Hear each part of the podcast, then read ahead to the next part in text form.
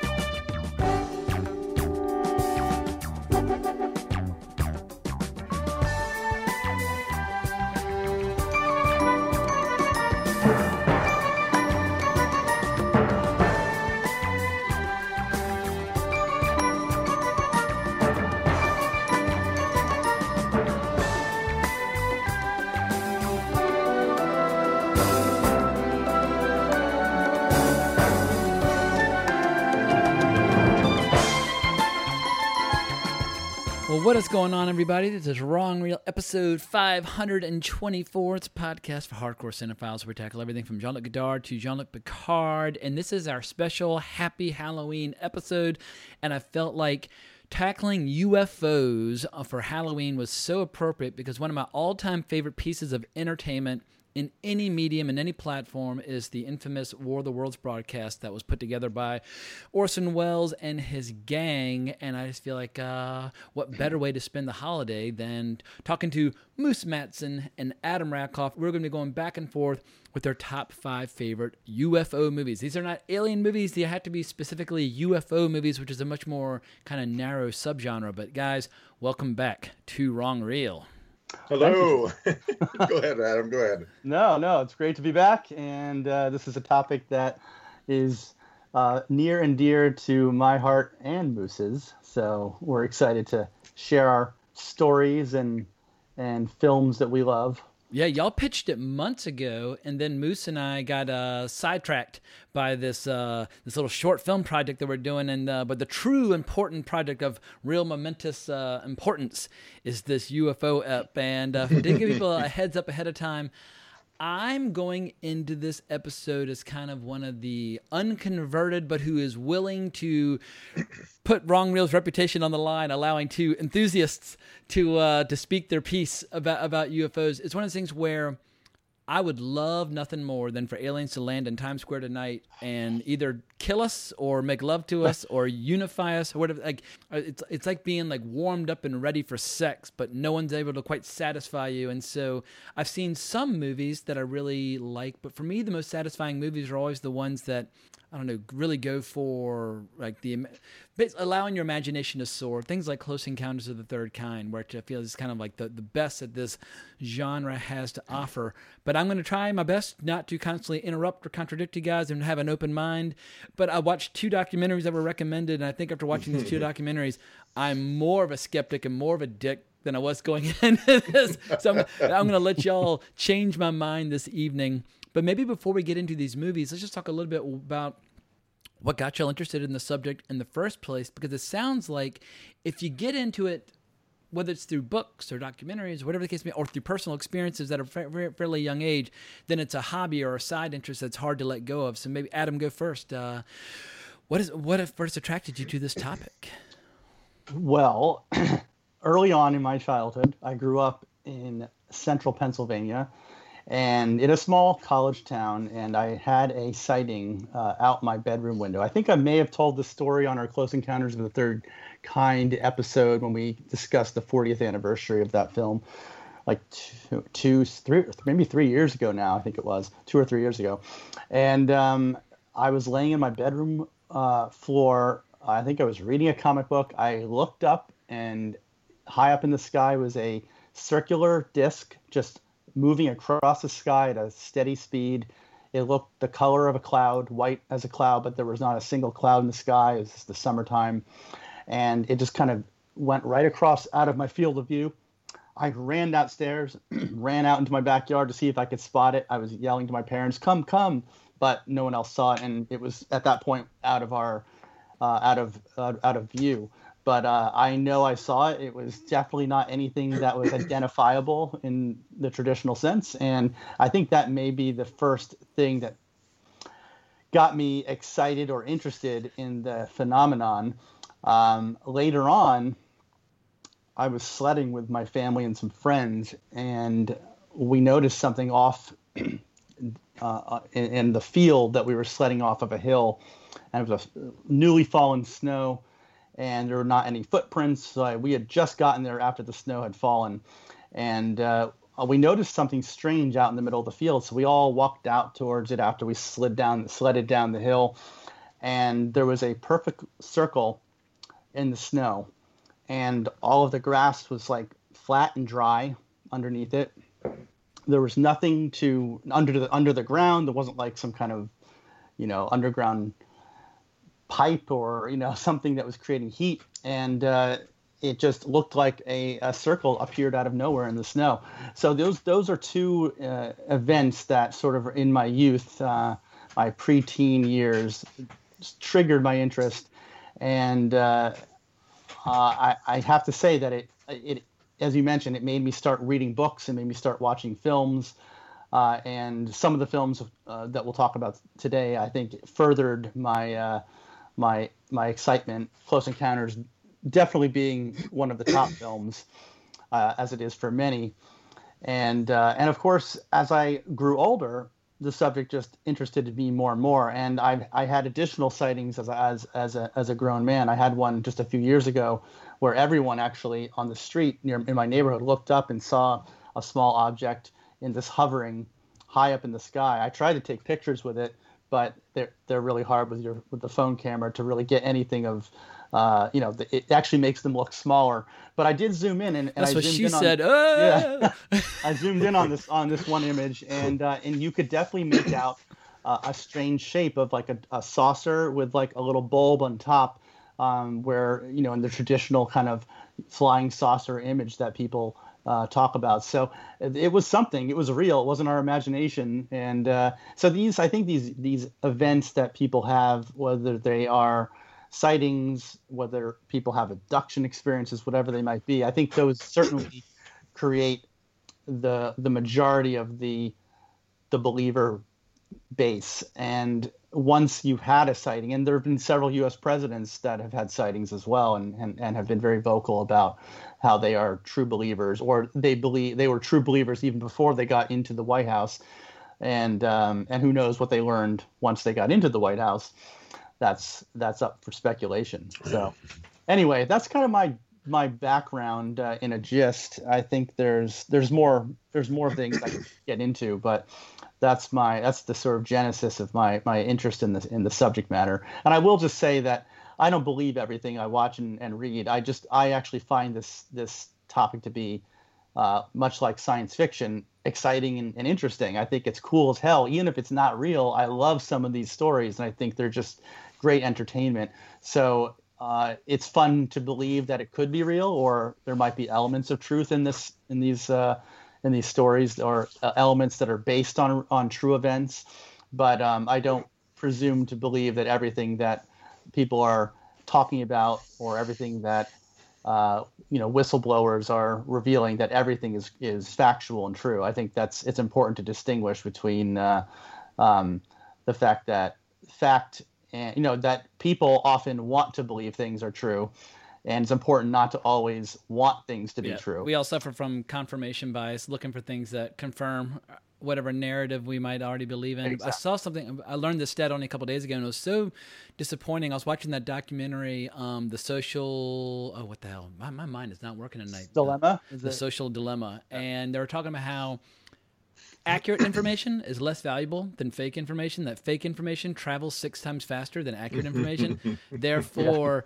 It's just like gasoline on a brush fire. And social media, obviously, it only exacerbates the the challenge of trying to separate fact from fiction. And I've always felt like uh, that old expression is very helpful. They say, uh, "Believe half of what you see and none of what you hear," and that might make your world very small, yeah.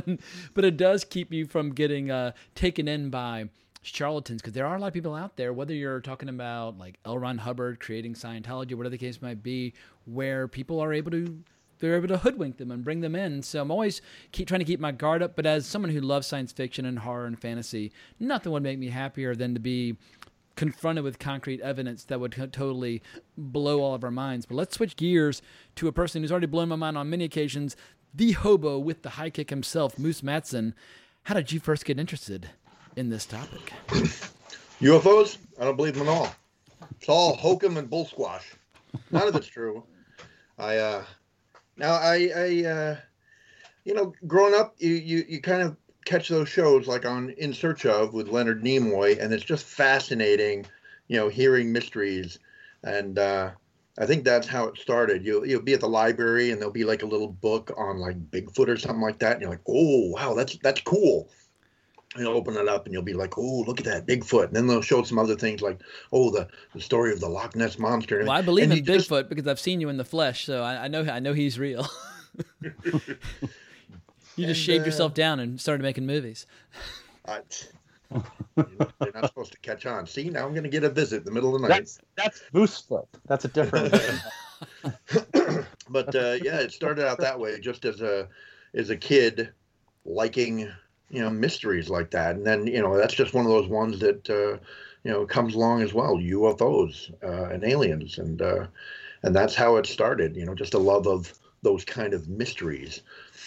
You know I, I thought it's one of those things where you know if you're interested in something like say you're interested in ghosts but the problem is you've never seen one or you always want to see one but you never do. So that's you still got that kind of uh, skeptic in the back of your mind because you really want to believe in it, but you've never seen anything. But it's probably true. Or like the adult in ET who's jealous that ET presented himself to this kid. Like he always wanted to be that kid who the aliens would present themselves to.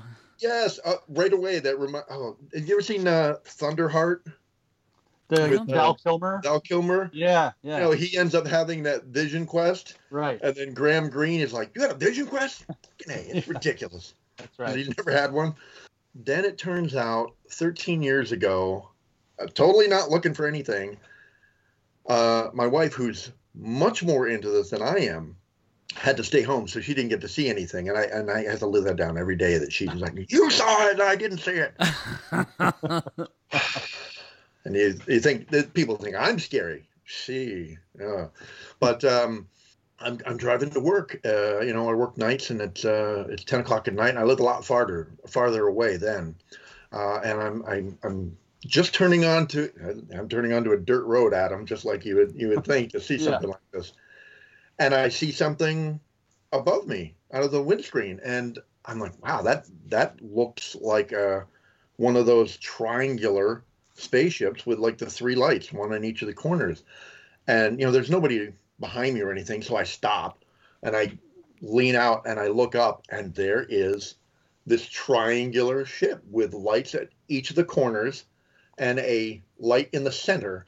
And these little like light orbs are dropping out of it as it's just slowly going across the sky. And I'm I am not believing what I'm seeing. I'm like, there's no freaking way I'm seeing a UFO. This is ridiculous. And uh, and it just keeps going. And uh, I that's back. I didn't even have a flip phone back then, you know, so I couldn't take any pictures or anything. And even then, nowadays, you still you take a picture, like you said, and on these phones, it just won't come out right. Yeah, I mean, you see people doing that. Like, I'm just not of UFOs, but just trying to take pictures of the nighttime sky. I'm like, yeah. what the fuck are you doing? Like, that's not gonna come out. No, but people, no. people try, I tried to, take, try to take uh, a picture of the moon. Yeah, I tried to take recently the. Uh, uh, Mars was in alignment with the moon. I don't know if you guys saw this, but you could see Mars, the, you know, the reddest planet out there, right next to the moon in the night sky because of a rare occurrence where the sun, Earth, and the moon and Mars are all basically in a perfect alignment. And this was a few weeks ago, and I tried to get some pics with my phone, and like they're they're just it looks like a muddy mess. You know, it's but by the naked eye, it looks amazing. So it's it's hard to it's hard to capture these elements in the night sky, especially when they're really far away. So it's uh, it's, it's a shame. Well, luckily, we didn't have any more planets in alignment, or else the fifth element would have happened. That's true. Yeah, that would have been So when it comes to people believing or not believing, and I, maybe that gets at the core of maybe sometimes why I have problems with the like kind of the community at large because they talk about believing, they talk about oh you have to have faith, and I'm like well belief and faith for me are more mm. religious terms as opposed mm. to scientific terms, and maybe that's why when I hear people talking about ghosts and the supernatural or Slavic folklore or vampires, whatever, or I guess I, I don't get as like irritated instantly, or I don't get as suspicious or critical. And maybe I'm being a hypocrite or being just like being inconsistent in my criticisms because I did have one experience when I was ten that's nothing related to UFOs, but just to join in on the the of my, my own unexplained phenomena. My older brother and I, I was ten, he was thirteen. We're lying in our beds and I was lying in my bed, and the blinds were down, but there was a street light behind the blinds, so you, it would like it was like casting a light on the window. And I'm lying there and look out the window, and he's talking, and what appeared to be like an, an arm extended itself out and started tapping the window, and I just froze and just locked up and couldn't move or talk.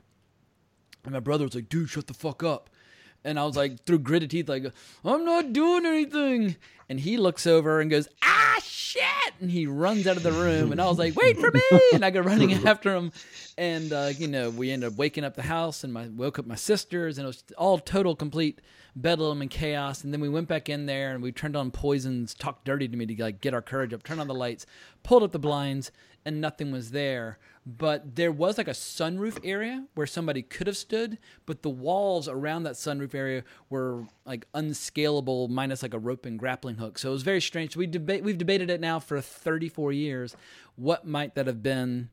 And we've come no closer to the, my brother, who's obsessed with vampires, thinks it was a vampire. I'm like, well, you have no real evidence to support that. But if you want to believe Yeah. it's vampires, believe away. I won't stand in your way. But it's a I, That could once be again, worse. Oh yeah, unexplained Yeah. phenomena, but I have um, no explanation for it. How many fingers were there on the hand? We have to get. We have to dig in here. It was just a, a more like an arm-like shape Oh, because the blinds were down, so all I saw was like the shadow, and so but it appeared as if they were like resting and tapping their fingers on the glass over and over again, and so we thought maybe it's like a neighbor or maybe it's someone trying to mess with us or whatever the case may be. But we we went around the house for years, like how the fuck would somebody get up there? I mean, just we we can never figure it out. Well, it could be alien. Exactly. So I didn't hear your question, but the answer is aliens. It's alien. yeah. So sometimes uh, people like that give the rest of us a bad name. Um, we are interested in the subject, but we certainly don't think everything is aliens, and we don't think that most of it is aliens. But we do think that there are things that are unexplainable. And I think for me, I'm more of the in the camp of I I believe that there's enough military personnel, scientists, doctors, law enforcement uh, individuals that have come out, respectable individuals, and told their stories of things they've seen, things they've witnessed, things they've been involved with, things they've told not to talk about.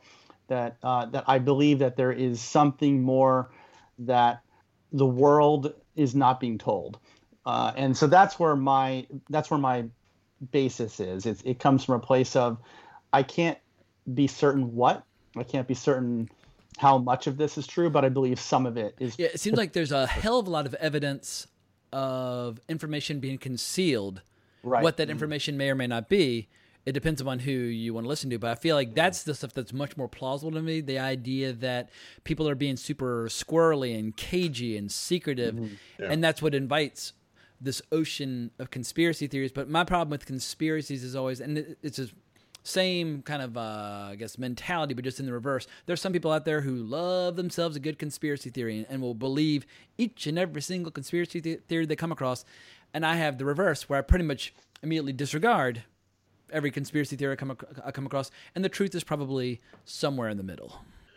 That's uh, Yeah. that, that's a good way to look at it because uh, I, I would never try to convince anyone of the paranormal or uh, you know uh, anything supernatural or UFOs or aliens or anything like that because you know nobody like none of us have any proof on hand. I can't go here, James. Look. Oh my God. Like alien semen in the rectum, something like that. so it's that's when it comes down to like you said the the belief you know i i don't it's one of those things. It's hard to say uh, if you believe in something or you don't believe in something. Uh, I, I think none of us know for sure at all. So it's just, you know, how we look at it. Uh, could it be? Could it not be? Well, what I would love is if like one of the world's foremost documentarians, someone like Werner Herzog or Errol Morris or someone along those lines who's made a, a, bunch of great movies on a bunch of great subjects, if they were to tackle the subject, but with the most critical eye you possibly could, like they were, they confront it not as a, be- a believer, but as somebody, not as not as a debunker, but just actually hmm. looking in a very practical, unemotional way at the evidence at hand because like some of the documentaries that I saw like um, Unacknowledged and the Bob Lazar Area 51 and Flying Saucer stocks are being made by believers. And there's a lot of fuckery at play in their technique where they mix half truths and fiction and speculation and they kind of sometimes will do it in a way where they're trying to behave as if perhaps there's something there and maybe they know more than they're really letting on. And it's like, I just need less emotional manipulation on the part of the directors because the moment I feel like I'm being manipulated, that's when I immediately put the movie at arm's length and start disregarding everything the movie has to say. There's actually, I have not seen it yet, but a, uh, a new documentary looks like it just appeared on various VOD platforms this past Tuesday um, called The Phenomenon. And it's only available to purchase. It's one of these, you know, um, premium new releases. So it's like 1995. You can't even rent it yet. Um, I have not seen it, but it looks like it, from what I've re- been reading, it looks, it looks like it's supposed to be more of that type of of examination of the phenomenon that that we that we both have Moose and I have experienced and many others have as well and it's and they're trying to i guess get to the to get to the heart of the matter so i don't know it might be worth checking out uh, for, like for i think when well. the the proof inevitably emerges and i don't when going back to this term belief i don't believe that we're alone in the universe but I do, I do believe that when the evidence presents itself it'll be so overwhelmingly kind of self-evident that it'll be impossible to deny, deny. like remember like when when um snowden came out and started talking about all the things that the NSA was doing. And it was just oh, that yeah. real simple footage with no music, no editing, no fanfare, just as like bare bones as possible. Just him in a room, just talking about his experiences.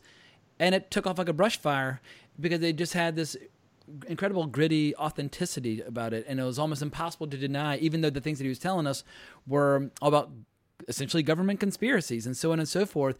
And so I think when when and he was deemed yeah he was deemed as a credible source I exactly and so i think when the... and if the evidence emerges it's going to be something as basic as that snowden footage where it's just going to be somebody in their backyard and something's going to happen and it's going to be overwhelming agreed uh, i just want to make one two shout outs before we progress uh, one uh, we are recording this on the eve of a family member, Martin Kessler. His birthday is tomorrow, so oh, happy Feliz birthday! I know this will, Mr. Kessler. Yeah, yeah, this will air after this will post after uh, his birthday, obviously. But I thought we should just give him a shout out, and then also, uh, although no one can see it, I have a a poster from Close Encounters of the Third Kind. Uh, the 40th anniversary edition poster uh, when it was re-released in theaters, and I just wanted to give a shout out to Becky Deanna for sending me that poster. Nice. It's a Columbia nice. Sony Pictures release. So has she, Becky ever taken a stand on where uh, what she thinks when it comes to UFOs? Not to me. I don't. I mean, she loves Close Encounters. I know that, and she loves science fiction, and she loves Star Trek. I think she's pretty open to the. Well, if you ask her, do you believe in alien life? Almost all people say, "Oh, yeah, there's got to be something out there." Yeah. Mm-hmm. yeah. But then people say, well, what do you think about Roswell? What do you think about Area 51? Like when you start getting into like the weeds, they're like, oh, the then, and so yeah. it becomes a different conversation. So along those lines, let's start unpacking some of these movies that you've chosen. I watched for in preparation. I watched Roswell, Unacknowledged, and Bob Lazar, Area 51, and Flying Saucers. But I'm looking forward to hearing what surprises might come our way. So Moose, let's start with you. What is your number five oh, really? Favorite oh, number five. UFO film that you have ever seen? Ah. Uh I, I, I wasn't sure what my my my numbers were on this one, one to five. She give me a heads up on that one. Um, Got to make hard choices. we don't have to edit this too much. like, oh, to take out forty-seven pauses. Well, I, will just, while you're, I'll just say that I I picked films that may not be my absolute favorite films that include a UFO, uh, but I did select films that I felt were, were u- unique and interesting on the topic and might be worth checking out for those listening that because obviously movies like Close Encounters or E.T. everyone has seen these movies, Yep. so it's not really we we don't need to beat that horse anymore. It's it, everyone I knows. mean, I mean, Close Encounters would definitely be one of the five Yeah, on exactly. any UFO list right, because it's the ultimate uh, UFO movie. right. Um, and I do have it on my list. I just didn't know if I was going to say it because I have eight. a, a list is only fun if you have to make hard choices. Like I'm making a top 10 1930s horror uh, video right now, and it's almost impossible because there's like 30 really really good ones. I'm like, fuck. I, Yeah, but, it's- but anyway, it's, it's what lends the list excitement. And you You know got- what? Uh, okay, okay. Here we go. Here we go.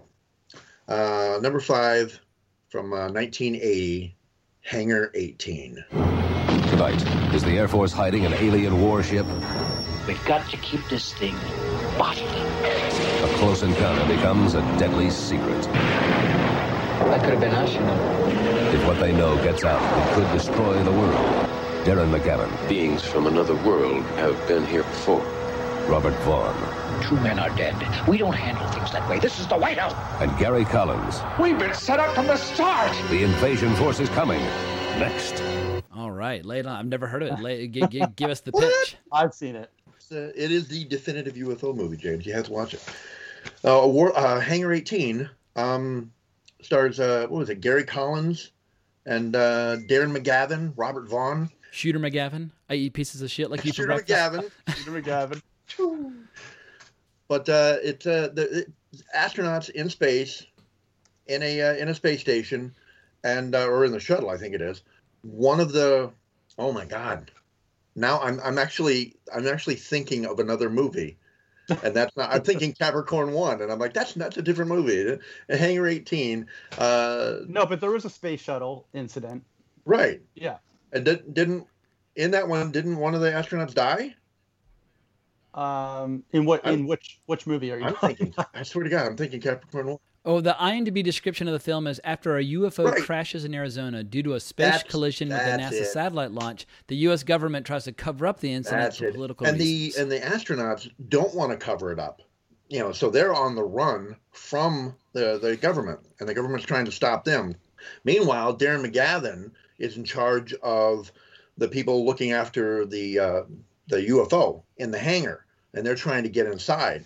oh, it's got the dad from Teen Wolf. Yes, he's the other astronaut. James Him and Gary yeah. Collins are running around, and uh, they have quite uh, quite a bit of the action. You know, in that one, uh, trying to get away from government agents. and Robert Vaughn is his usual sleazy. Lizzie. Yeah, There's got to be there's got to be a Robert Vaughn movie where he's not that way. Yeah, yeah, but probably not. Or probably- Yeah, sometimes Yeah. typecasting is a good thing. It can lead to an entire Yeah. career. yeah. Sorry. And uh, go ahead. but you know, in the end, they. Oh well, uh, I'm gonna give. This is totally. All these are totally spoilers as far as I'm concerned. This, this, Well, this lay came 'em out in on- lay 'em 1980. Yeah, it's a But 40 year old uh, movie. eventually, Darren McGavin's team do get into the spaceship, and they're able to. Uh, uh, you go ahead and interface with the computer systems that are inside there, and they see evidence. They they see evidence through the files in there that lead them to believe that they've been here many times over the course of uh, mankind. Yeah, yeah. Millennia. So it's the first one I can remember that would uh, make it sort of an ancient aliens type movie because they've been here since you know millennia. That's when I always loved in Marvel Comics was the idea of Celestials having played a role in the development of the human race, and that's like the creation of the Eternals and of the creation of the Inhumans and things like that. But this idea that a lot of, and or even just like the the mutant gene, but that throughout the course of human history, going back to when we were Neanderthals, that there's been some fuckery from a, uh, abroad to help us reach our full potential. And so, yeah, if, if, if we're the result of um, medical experiments by an alien race, I, I, I'm all for it. You were going to say something about Adam? About Hangar 18, I mean, it's a it's a fun movie. I mean, it's it's certainly a dated film at this at this point, and it, it, it's it, it, it also it also it always felt to me to be a little bit um, although I love it a little bit TV movie-ish like it, it, it never felt like a real uh, even though it was released theatrically it felt more like something you would see on television but I'm not saying I'm not consider yeah but it's not a week. bad thing it just didn't have a big budget I think that's what I'm getting at it was um, Gotcha. right Close Encounters gets the eight. Exactly. Well, I think Hollywood- most people that ever treatment. saw the movie saw it on TV. Exactly, and, and that's where I saw it, of course. So it's, uh, you, I think you're right. I think it only made about 11 million at the box office, um, which is not actually that bad in 1980, but it it certainly wasn't a blockbuster like Steven Spielberg uh, was was cranking out at that point in time. What if this is just total random question, but at what point would y'all say the UFO movie was most in vogue in terms of its just box office popularity? Well, I, I- mean, uh, that will that will get a little bit to what to my list if you want to segue, unless Moose wants to go into more detail about Hangar 18. No, no, no, no. Go ahead. Um, so what I did with my list is I decided decided to do was tackle this from a chronological standpoint. So this isn't necessarily the best to worst, but um, it's five movies that over the past 70 years, essentially. Um, and I started with Earth versus the Flying Saucers.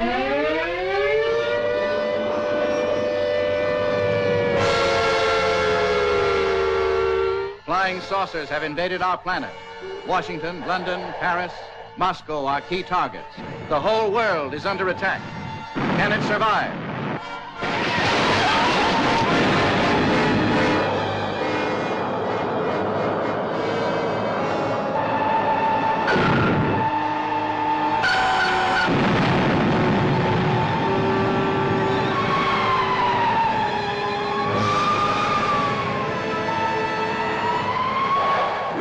Survivors of a disintegrated solar system. At this moment, the remainder of our fleet is circling your globe. What do you want with me? Arrange for your world leaders to confer with us in the city of Washington. They set up an electronic screen. The artillery doesn't penetrate. Never before has the screen reached such heights of excitement, breathtaking spectacle, hair-raising terror. See the saucer man's high-frequency disintegrator. See flying saucers travel thousands of miles in seconds. See great cities leveled by flying saucer monsters. Russ, look. The same kind of thing that's watched us since the beginning of the project.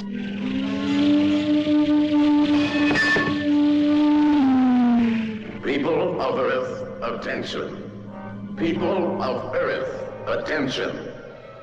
This is a voice speaking to you from thousands of miles beyond your planet. They're coming down to take over. They made that clear to us in the saucer.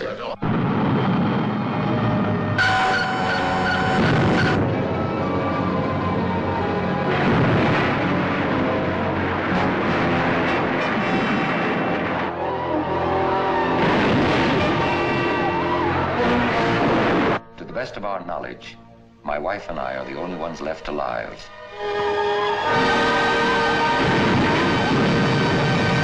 There's a number of films that involve UFOs at that point in cinema. And obviously, the, the, the War of the Worlds film released by Yep. Paramount that was based on yeah, which which turned them from tripods yeah, and, flying and that saucers. was certainly based on the, the Orson Welles um, radio play. But oh, is it based on well, a radio play, or is it, or was it a fresh adaptation of the it, H.G. it- Wells it was book? an adaptation, but they certainly took you know a lot of inspiration, obviously, from you know the I mean, it's incredible thinking what Orson Welles accomplished with that. Like when you listen to it now, and like the way he blends, you know, background music and like random topics, and then b- blends in the reports and the way it slowly unfolds.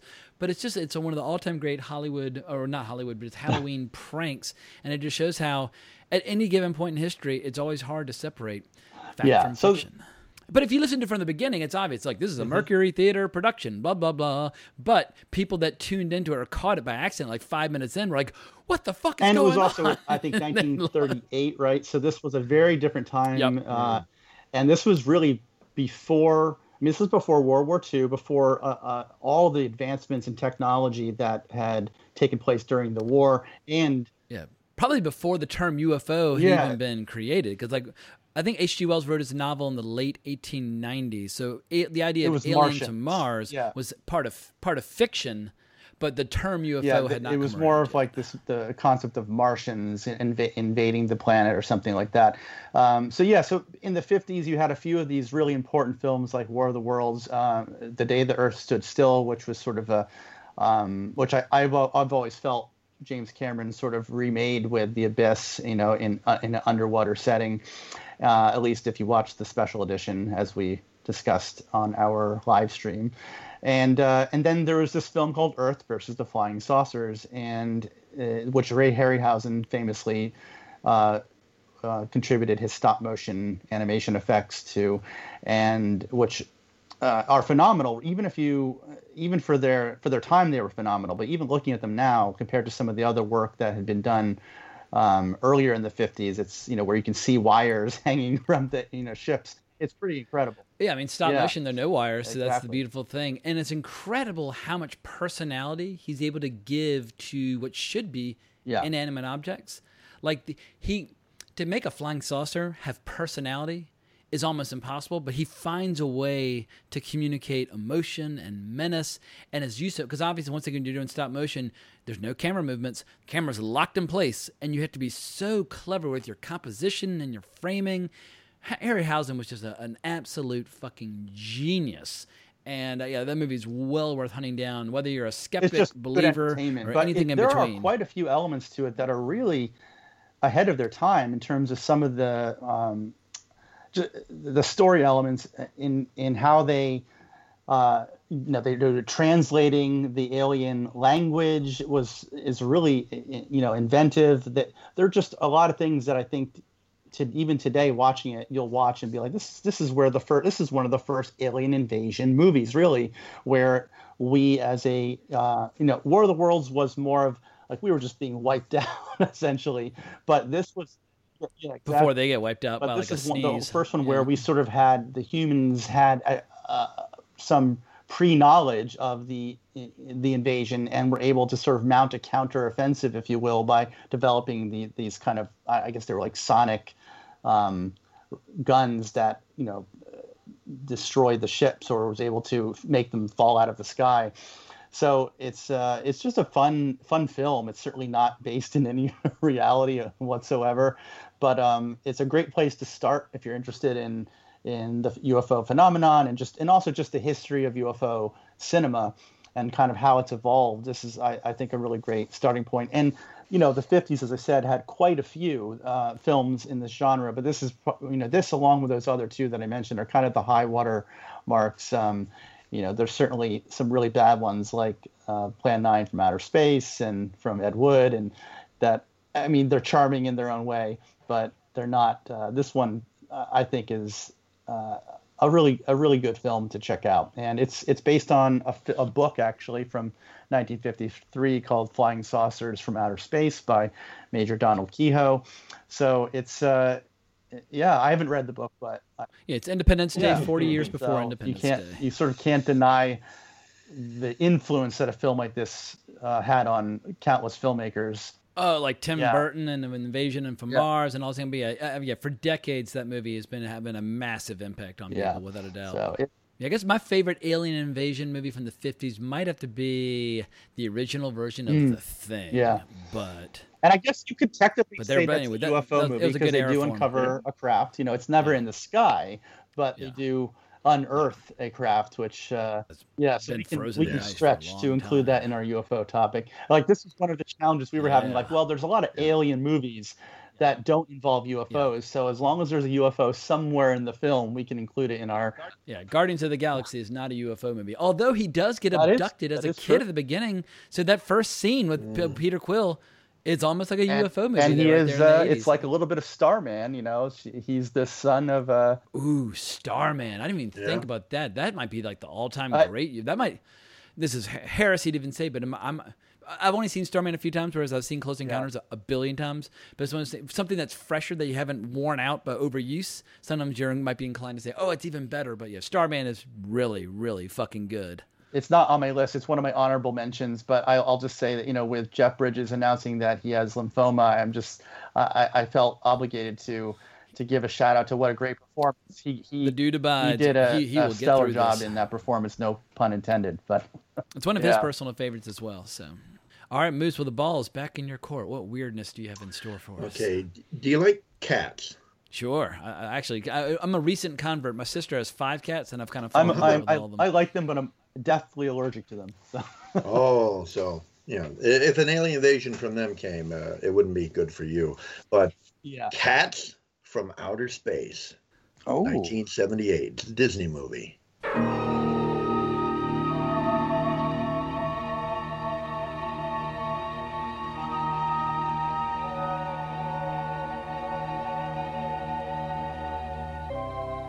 Name is Zunar J5 slash 9 Doric 47. Get me the Pentagon. Red priority. You, you're a cat. He's the cat from outer space. You're serious? I'm serious. While you and I are talking this very minute, some slimy, green-headed, 12-legged creep could be crawling into the White House. You're trying to tell me that your little pussycat came from another planet, from another galaxy, in a spacecraft and landed right here on Earth. We're up against genius. I gotta tell you something, pal. It's dumb.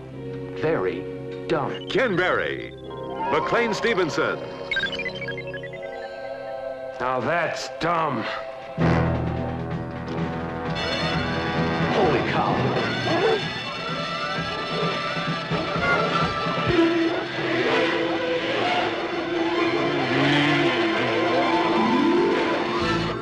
Sandy Duncan.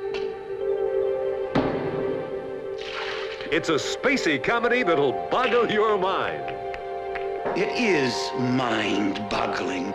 The man who owns the secret of this device could control the universe. You are under arrest. And the pussycat, General. And the pussycat. He's got his paws on the power. The power that cat possesses is awesome. You betcha, Charlie. And if you know what's good for you, you'll land this thing and let Lucy Bellamy. Quiet. Okay. Who's flying that plane? Walt Disney Productions, The Cat from Outer Space. I'm serious. oh, you're not fucking with me. This is actually a real movie. you you got me.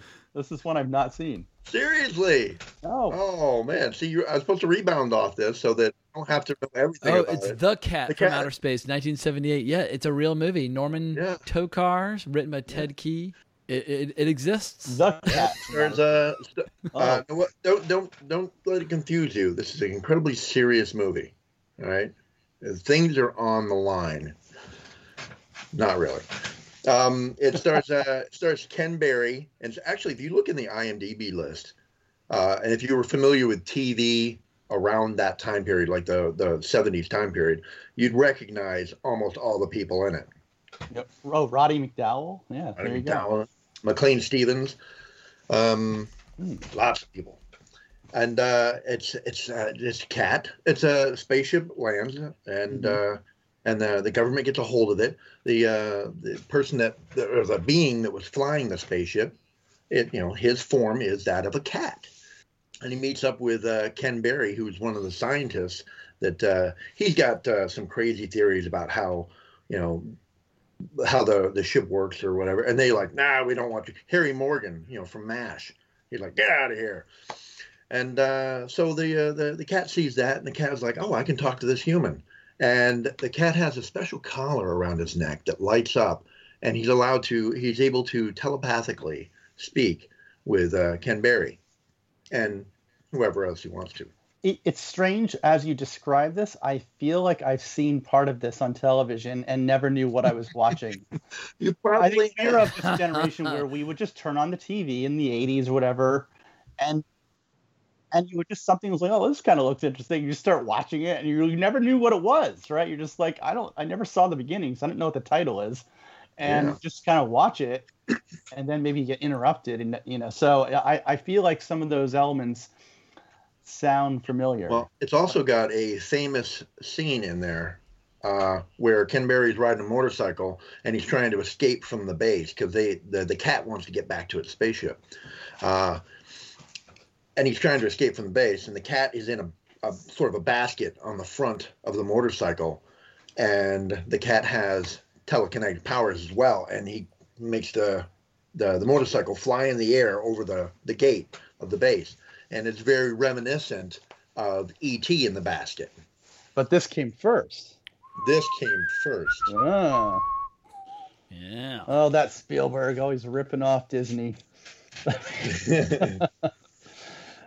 So uh, Spielberg didn't get all his ideas from the, right. the Men in Black. He right. also got them from Ken Berry. So, real quick, when it comes to Spielberg, I know that he was a giant UFO buff for a long time, and as he got older, became less so because he felt like because as our as our technology improved and our ability to capture images of UFOs improved, that we were seeing fewer unexplained phenomena, either in film, in photographs, etc. As folks who are more invested in this than I, what do you say to people who say, well, everybody's got a movie studio in their pocket now. How come we're not getting UFO? How come we don't have UFO footage just coming out of our buttholes at this point?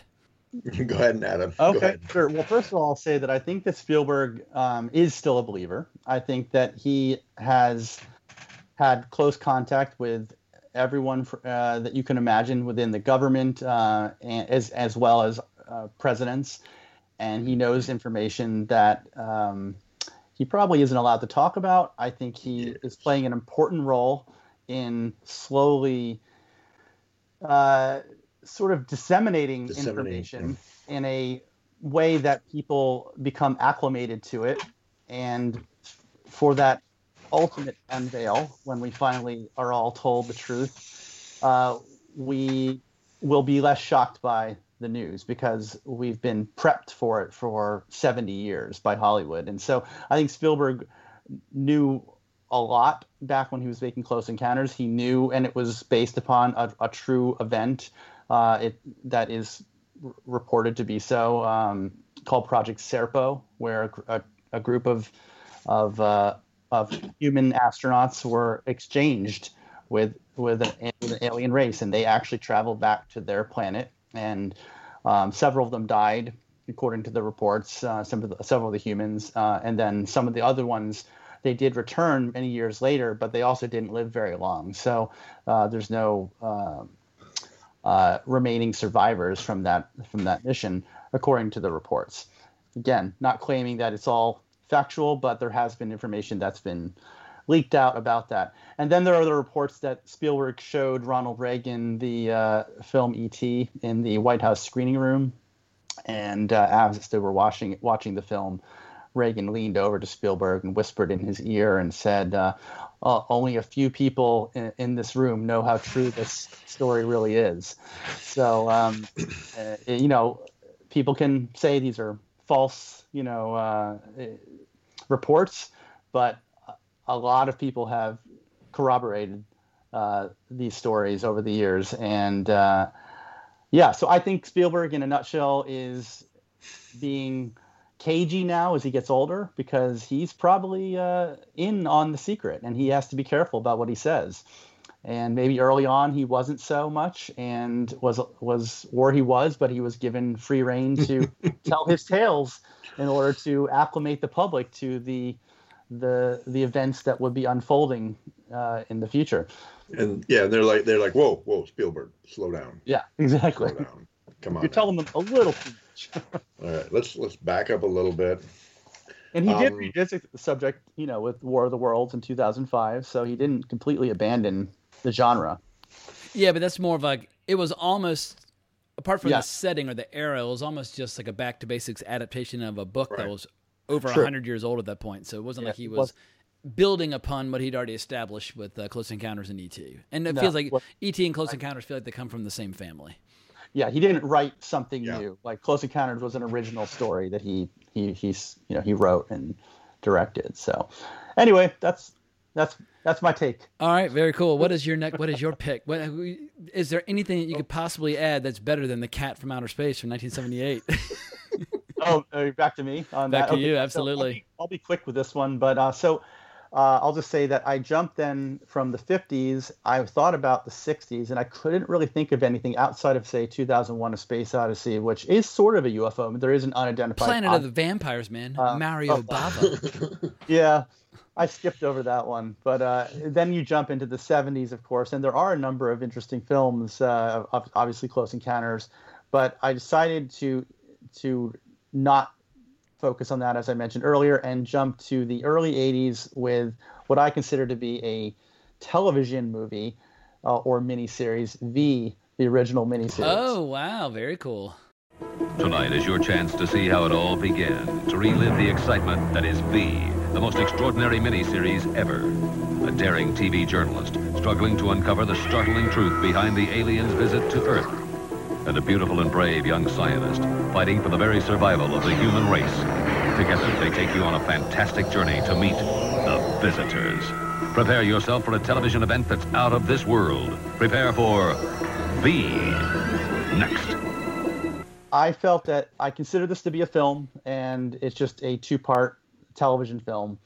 And then, of course, there's the final battle, which adds three additional uh, episodes if you want to see like the complete miniseries. But um, Kenneth Johnson uh, had a lot of issues with the studio in this those three in, in the second final battle miniseries. So he sort of feels like those first two episodes, those first two uh, installments, are the the only true ones that he approved of. So a lot of people sort of look at those because he actually wrote a book in 2008 where he continued the story the way he intended it to be, sort of forgetting everything that happens in the final battle or, or in the subsequent TV series that that, that spawned as well. Um, but this, of course, for those who don't know about it, was a 1983 miniseries uh, on, uh, I think it was NBC. It wrecked and, me as a kid. You know, I haven't yeah. seen it since then. I saw bits and pieces back then it shattered me when that fucking baby was born with like the forked yeah. tongue, and I was like, "Oh my god!" Yeah. But I almost don't want to go back and watch it in its entirety because I'm those memories are so intense and so powerful that I, I don't know if seeing it now at age 44 could ever be as close to as traumatizing as it was at that age. It was kind of must see TV at that time. Yeah, hundred percent. It was an event. Even at age seven, I was aware of the fact that this was a pop culture event that everybody was talking about. I think they said that 40% of people with televisions in 1983 watched it a lot, you know, on its first airing. I mean, that's yeah, massive. That's you huge. Think about population of the, you know. Anyway, uh, the only thing I want to add is that so first of all, for those who don't know, it's about an alien invasion, of course, and they they they're they're believed to be um, welcoming visitors, you know, that that from outer space, but under it's their like, skin are are they're they're essentially reptilian creatures that are here to harvest humans and steal our water and all of this, you know, our resources. Don't they eat people as well? Like I remember there's one yeah. scene where they freeze somebody for like for travel or something like that. And I remember at once again, I just like this is fucking terrifying.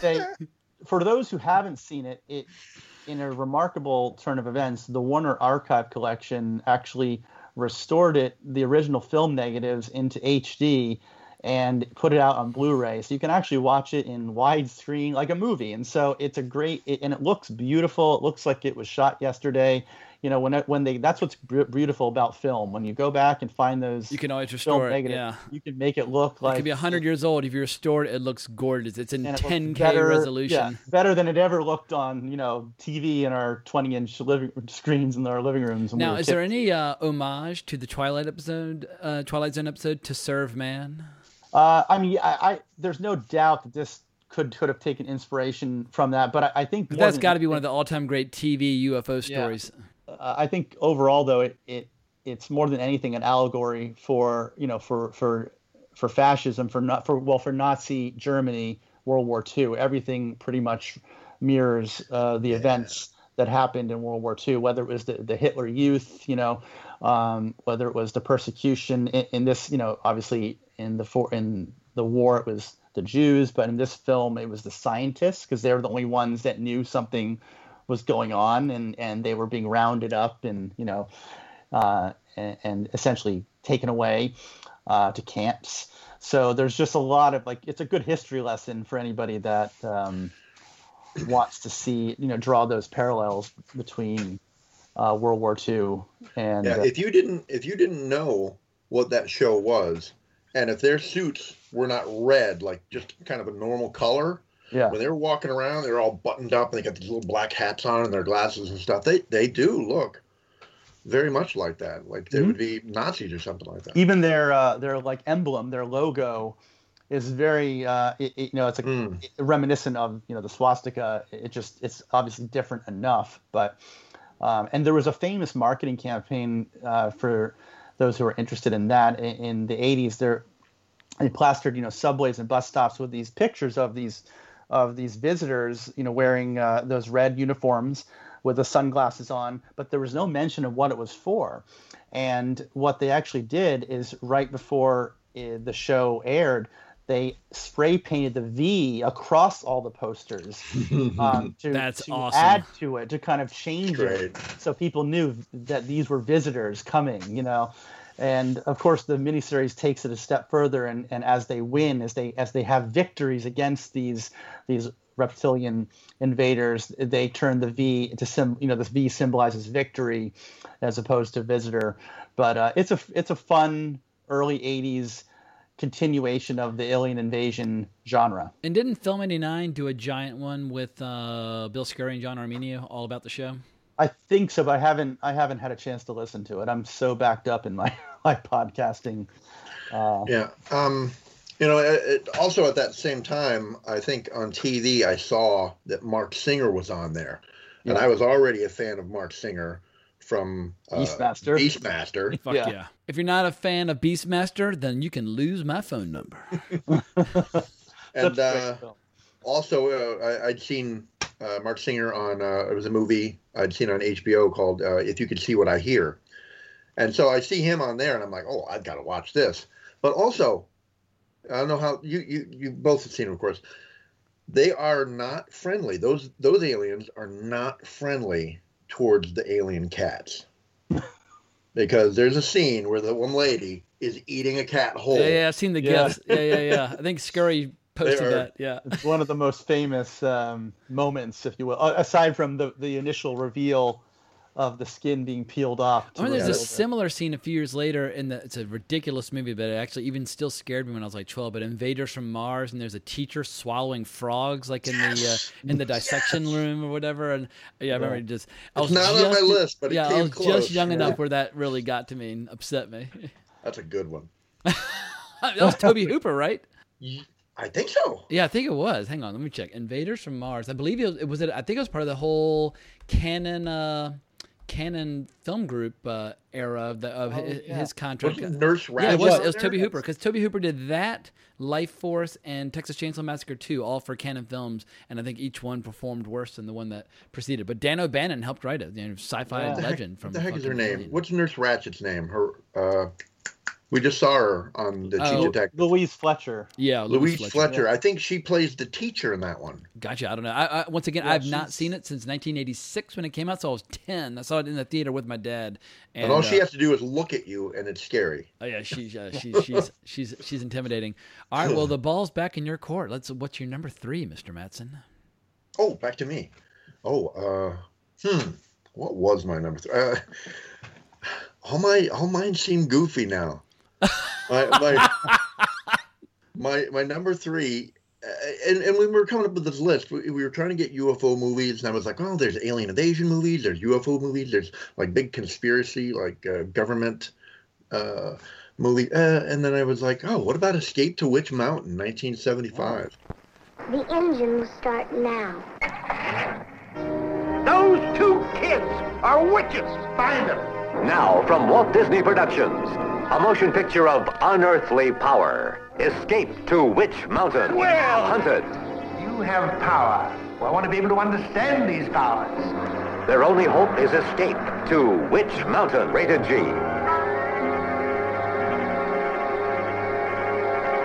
they the the Tony and Tia. Another- Everybody remembers Tia because she got blown away by the next to the ice cream truck in in, in uh, Assault on Precinct 13. And she was in a ton of sitcoms as a, uh, in, the, in the early '80s as well. So yeah, I was I was I had a big crush on her long before I saw her get shot in Assault on Precinct 13. Later on, I saw her in this summer camp movie, and she was a little like a teenager, and I, I was a teenager, and I was like, "Ooh, hey, that's she's she's it's, she's Yeah, she turning was, out she was, good." She was definitely a little hottie at the time, without a doubt. uh, but uh, Escape to Witch Mountain, 1975. I can't even imagine. I can't even uh, say how many times I've seen that movie. I, I just love it to death, and uh, and you don't know it with a name like Escape to Witch Mountain. Uh, I see on my little list here. I've even spelled witch wrong. I hate that. But uh, which mountain is it? The hell was it? I, ju- I just went off on a tangent. I forgot. I Oh, you were gonna say well, it seems like you're not even aware that it might be a UFO movie. It might be It doesn't like, seem like it's an alien movie. You- You escape to Witch mountain? You're like, what is this? Some sort of supernatural movie, and uh, and then you realize that these two kids, they have powers. You know, uh, they have secret powers. Uh, you know, uh, one guy, they, they both have telekinetic powers. One more than the other, and the other one is more of a, a telepathic. And they don't even know where they're from or why they have these powers. So, so you know, we're just like them. We're completely in the dark, and uh, it's got a lot of great people in there. Eddie Albert is in it, and uh, is it Sen- spooky like Village of the Damned is when, when that kind of Mhm. alien invasion, or is it Have- more innocent and friendly? have you never seen it? I've never seen it. No, I, I've always avoided it because I thought it was like a stupid Disney movie, so I, I, I've never watched it. I, I it's a, it's a, Donald Pleasence is in it, Yep. and it's there you go. If Donald Pleasence is in the movie. You watch the movie. There's no there is to it. There's a, I think there's a point where he's actually got a cat in his hands too. So Well, di- I, you're making me realize how entrenched Disney Disney was in the UFO phenomenon in the 70s. It's uh, they loved it. oh, and Black Hole. Well, that's not a UFO, but that's a science fiction film. Yeah, that's, Uh, no, no no aliens in that one. no, no, We're the aliens. In just that one. um, yes, I guess sentient robots. I don't know. Yeah. Would y'all consider the original Village of the Damned to be in this same subgenre? We never see any ships, but they're obviously the they've obviously they're obviously the product of being and you know humans being impregnated by, by, by alien seed for a future invasion. Yeah, I completely forgot anything about that movie. I remember seeing it, but I, oh, I it's couldn't say creepy as anything hell about and it. really well done. And it's one one of my. It's we talked about on the uh, Creepy Kids and Horror episode that I did uh, a couple years back. But man, it's once again. You're only you're seeing the after effects after an entire Mm-hmm. village has been seeded, but as you learn later on, these villages have been seeded all over the world, and every village or every nation is reacting differently. Some nations are just burning the villages to the ground. Some are like treating them like gods. But yeah, but a fascinating sci-fi movie. That's not Yeah, the one with Superman, is it? No, which I recently watched for the first time, and hmm. it's sort of in preparation. And man, what a misfire! Wait, what, what movie? Oh, when they read when John Carpenter remade. Oh, yeah, I never saw the Christopher remake. I only saw the original. Yeah, Yeah. I, I literally just watched it a couple weeks ago in preparation. Just I was just consuming any UFO, right? you know, film I hadn't seen that I I've always wanted to see, and I've I've seen every John Carpenter film, but somehow this movie.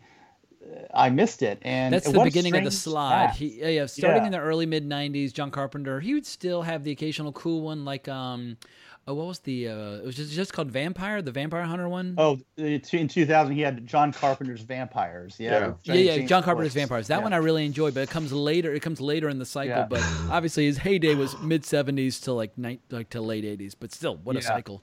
Yeah, but yeah, it, what a weird cast with Mark Hamill and Christopher Reeve and Kirstie Alley. It's like what's what's happening here? Well, like now- why? Did, Yeah, It sounds like a movie I really want to watch. I know it just doesn't quite gel. You know, it doesn't quite work um, as well as the especially because it's based on uh, you know a classic, a, yeah. classic. So it it always has something to live up to. Whereas almost every other film he made was an original concept. You know, Speaking and- of Carpenter, y'all got all excited about Prince of Darkness prior to this. Uh, any additional comments on Prince of, Prince of Darkness and how it relates to this subgenre? Yeah, I was. I just having not watched it in a long time. I never really caught on to the fact when they're uh, when they're discussing when they're when they're translating the ancient texts. They it, they re, they reveal that the texts state that uh, Jesus Christ was of extraterrestrial origin. Um, but of a, of, of a race that was very similar to like a humanoid race, very similar to ours. They looked like us, but they were like an ancient race. So it, it that sort of implies the ancient aliens or ancient ancient astronauts theory that that humanity was was sort of pushed in the right direction uh, at various key points uh, through individuals that may in fact um, be aliens, but are are, are real figures in our history. I'm going to combine that theory with another conspiracy theory. Yeah. that I hear all the drug fans love to share this one. A lot of them believe that human evolution was jump started by eating hallucinogenic mushrooms in certain regions, and that those that didn't were left behind and swift, swiftly exterminated by their smarter counterparts. But what if, if we were smoking weed, this would sound great. What if aliens came to our world, planted the shrooms for humans to feed upon, which then jump started the evolution. So you're tying together multi like it's like conspiracy theories within conspiracy theories. It's like sixteen conspiracy you're talking, theories. you're talking Attack of the Mushroom People. That's Ex- what you're exactly. about. yeah, I think I just pitched the next billion dollar movie. Well, Adam, I think Yeah. the ball is back in your court now. What is your Well, three? actually, Yeah. actually, here we- this is what we did last time. Actually, wait, wait, wait. Go ahead. No, uh, I didn't even get to the point where you realized that they're aliens in Escape from Witch Mountain. Yeah.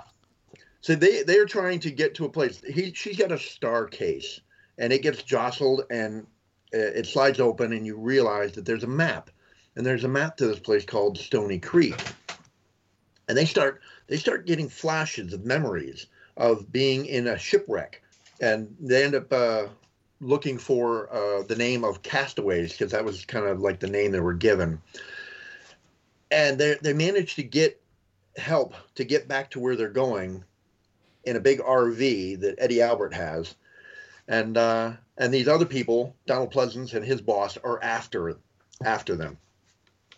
But at the end, they're in telepathic uh, communication with somebody that they know, that Uncle Benu, uh, and he says he says, "Oh, just let them come. We've got them. We'll take care of them."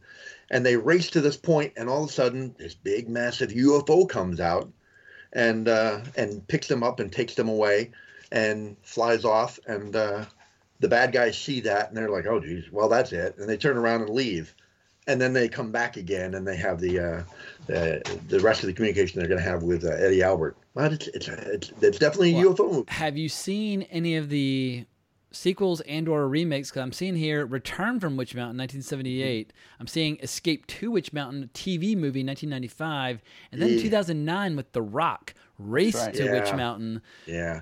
Are any of Uh, these? you, Uh, you know worth- what? You know what? There's only one of those I've partially seen, which is the '70s one. It's uh, Return, which is the same two kids, and Christopher Lee is in as as the bad guy. And Oh wow! So I was like, oh, I really need to see this. And for whatever reason, I can't explain. I just haven't watched it. I I Yeah. have not seen the sequels either. I did did see the the Rock movie. nice. I kind of was like, no. It, it wasn't anything I would recommend. Fair it enough. wasn't horrible. Oh, you got Bette Davis saying, in there. like, it was Bette Davis and Kim. Richards in Return from Witch Mountain. Yeah, you got Well, a Kim Richards, that's her name. Yeah. Yeah, Kim Richards. You know, they is cutie pie. Yeah. Yeah. They want it nowadays they want to be like, "Oh, we can take that property that came out in the 70s and we can introduce all kinds of crazy special effects and make it bigger and better and it's going to be incredible." It's like, "No, you Yeah, don't it's like need they that. tried that with the haunting and the haunting of Hill House and that sort of thing. And it's like, you know what? Well, it's a weird thing where like the haunting uh, from Hill House, when like the, or I guess just the haunting from 1960, the Robert Wise one was great. Yeah. Then they did the Claire cheesy, one? Then they did the cheesy CGI one with Catherine Zeta-Jones in the late 90s. That was Mm-hmm, terrible. But then they did a really good fucking Netflix show, The Haunting from Hill House, which scared the piss out of me. So yeah, n- not everything has to be sacred. Sometimes you can remake something and make it really, really good. Now, I have to say that uh, the other one uh, with Catherine Zeta Jones, uh, I, I say this all the time that uh, movies aren't all bad. There's good stuff in it. But, I mean, production value in that one, everything looked gorgeous. The, the house looked gorgeous. Uh, the, all the sets were just beautiful. And I could just watch it for that. The only downside to that film, I mean, that was at a point where CG was still maturing, and it's the CG effects look a little, a little. They were such a gimmick. Oh yeah, late Yeah. 90s. We had the The pro- the, the, CGI gimmick but- craze, and it was all new. Yeah. Mm-hmm. And the, a lot of those movies have aged unfavorably. Only I feel like Starship Troopers came out in that same time period. It Yeah. still looks incredible. It's like Still looks how the- great. Like how the fuck did y'all pull that off, making the aliens look that good? 22 years ago, it, that movie hasn't aged a day. But that's an alien movie, not a UFO movie. So I'm going to smack Yeah. the tennis ball back to Adam's side of the court. All right. One number three. what do you got for us? ni- uh, so uh, building on, going in chronological order, as I said, I, I would do.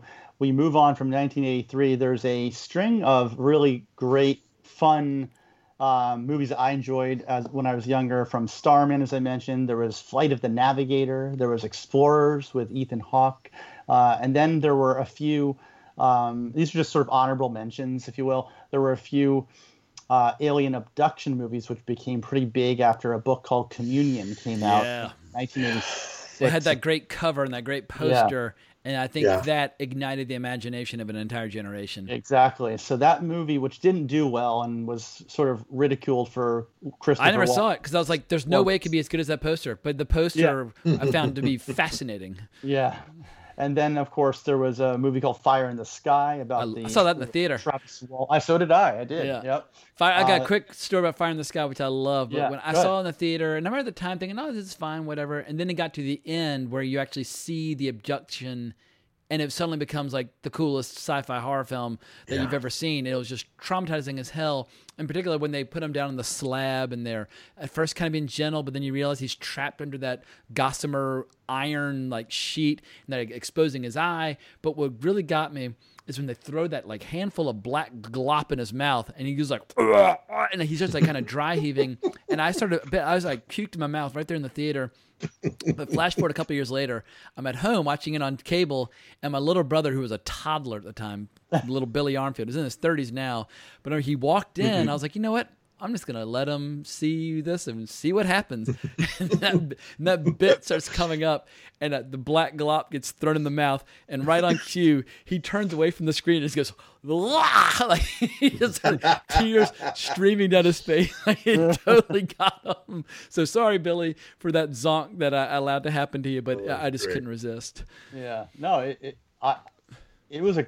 It was a good theatrical experience to, to, to have that. And again, as as many people pointed out, that ending was a Hollywood ending. It really doesn't reflect what Travis Walton claims happened to him.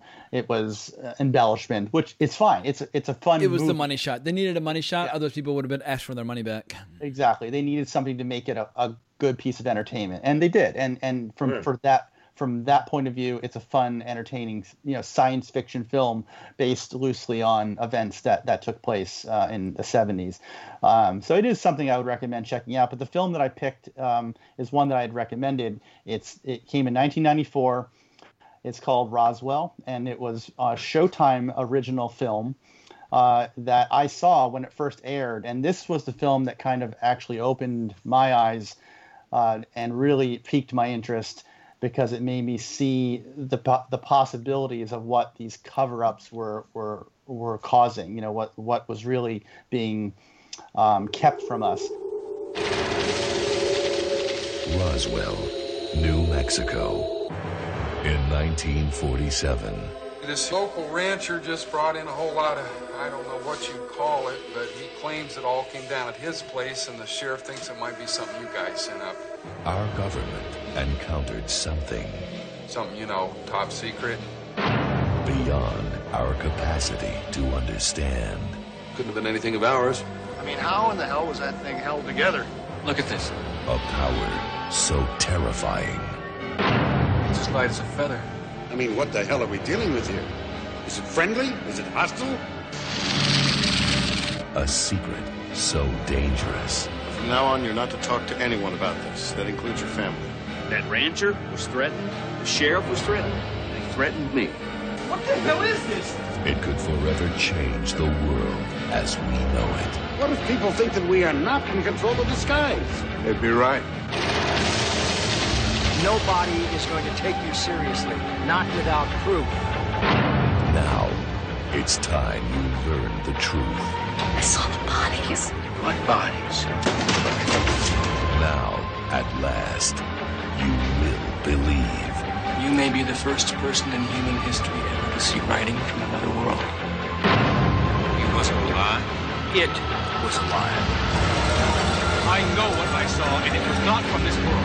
You have nothing.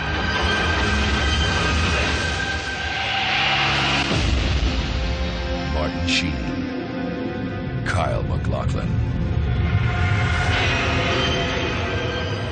Roswell. So it's a film uh, that has really a, a, a really great cast for a Showtime. This is before cable TV was oh, the really. cast is outrageous. It's like Yeah. Xander Berkeley and fucking Yeah. Martin Sheen and Kyle MacLachlan. It's a, the list goes on and on.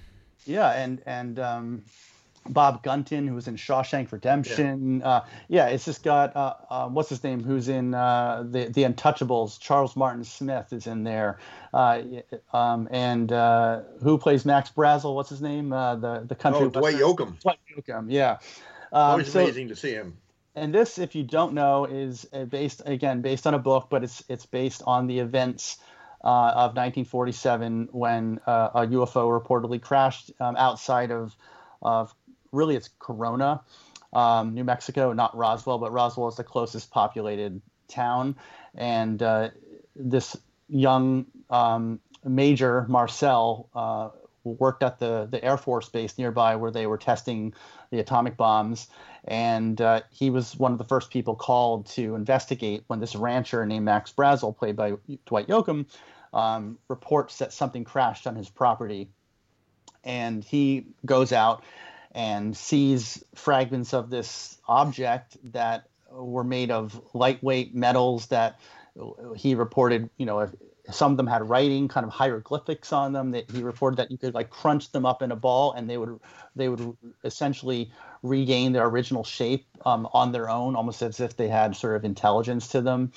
So these were obviously not um, things that he would have recognized being um, parts of any American uh, missile or aircraft.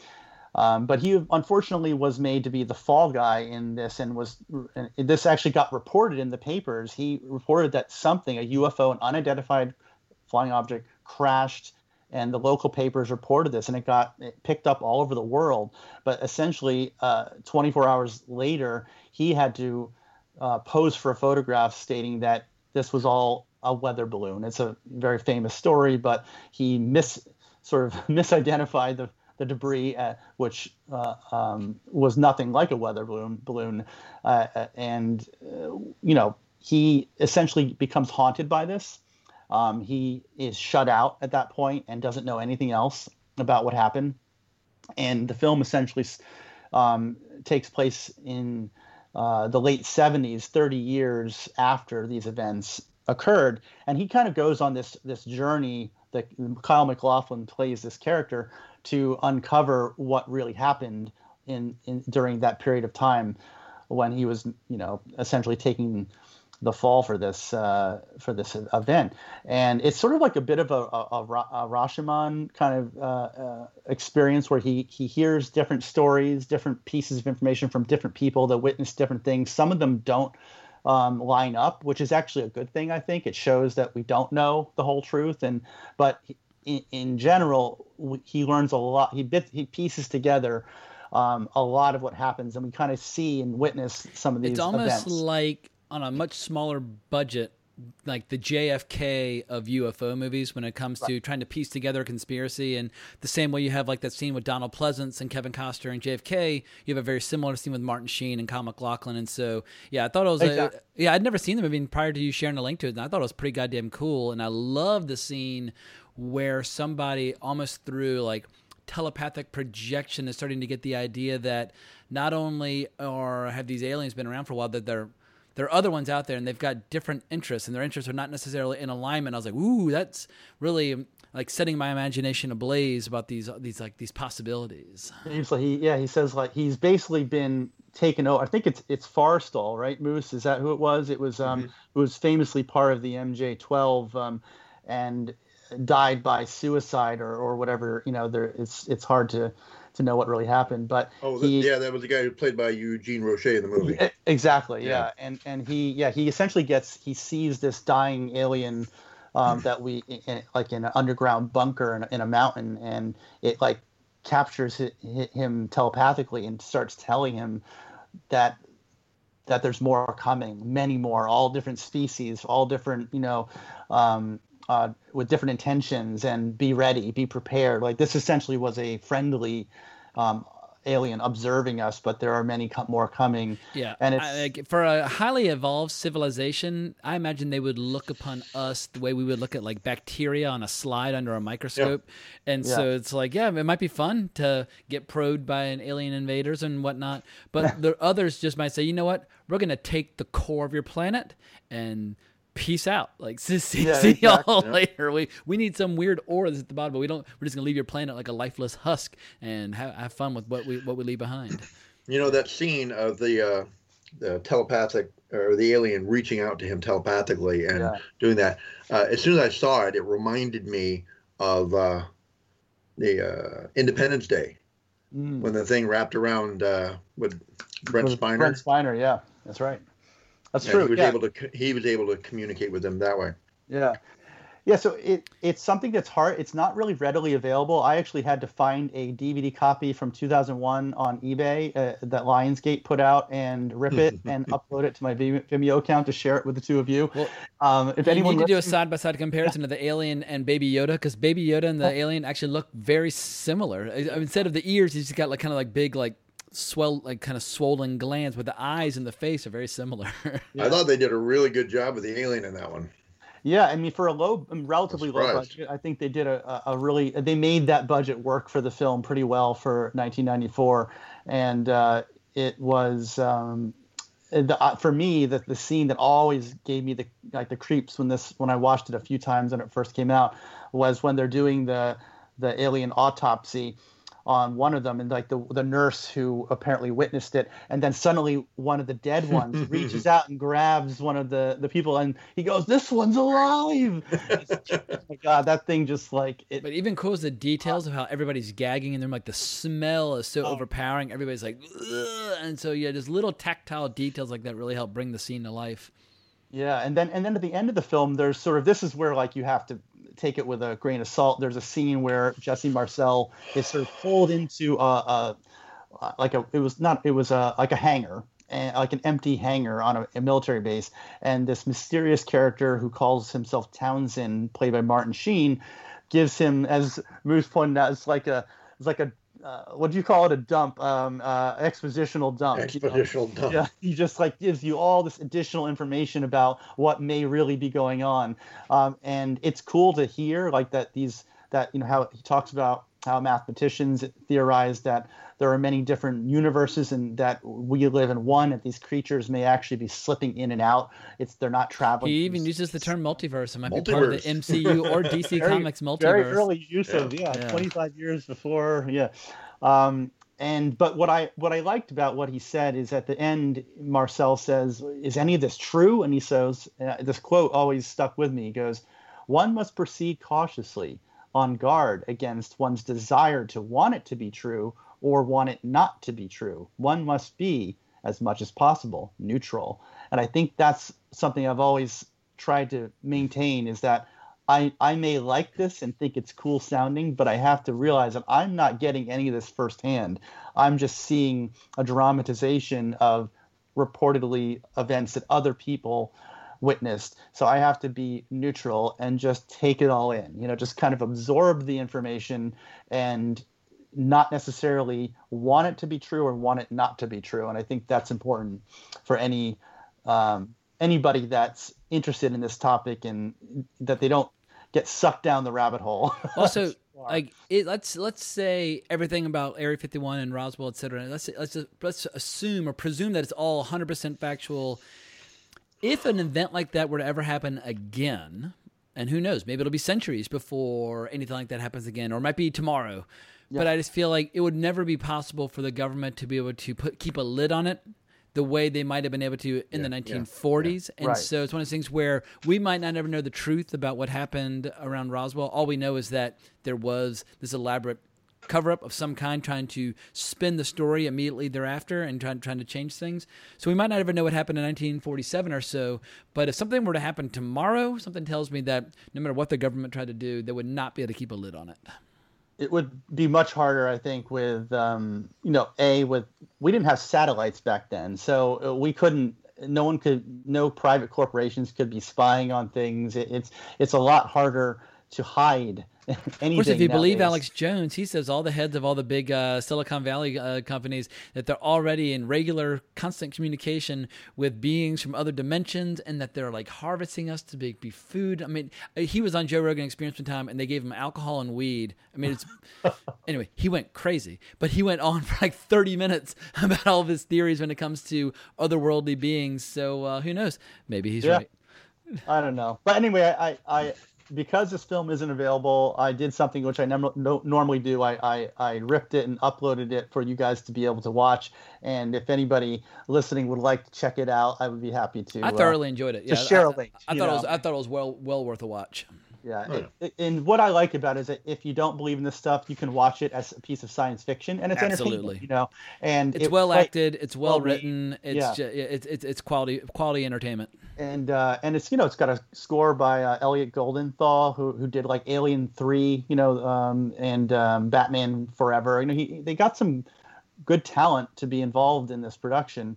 It's got a creepy score. I like the little opening sequence where they're playing little clips from, uh, you know, and shot footage of uh, actual UFOs, and it's uh, yeah, it's a it's a neat um, little point. And, and I think it was it really it was released at a point in the early '90s when this was a very hot new um, topic again. You, you had the X Files coming out in '93. You had, um, and then you had, of course, in the mid '90s, um, Mars Attacks and Independence Day, which were two big alien movies. So there was like this resurgence of, of interest in, in aliens. And I think that had partially to do with the fact that Bill Clinton was a big believer. And when he got elected, he had sort of promised that he would get to the bottom of the issue. He, when he was um, um, governor, governor, right, of Arkansas, he, he, um, he had made several um, remarks about how he wanted to, uh, if you, if elected, get to the bottom of, of the issue and uh,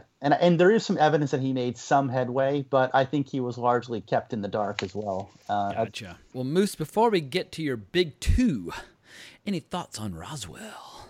And he thought, Adam, I thought you were going to ask me something. Oh yeah, did you? I you, did. You, wa- I, so when I uploaded, you you watched it and then you watched it again, right? It was the next day. Yes, or- yes, yes. I watched it. Uh, I watched it by myself, and then I was like, okay, you know, I have to watch this again with Tina because she will, uh, she will love this.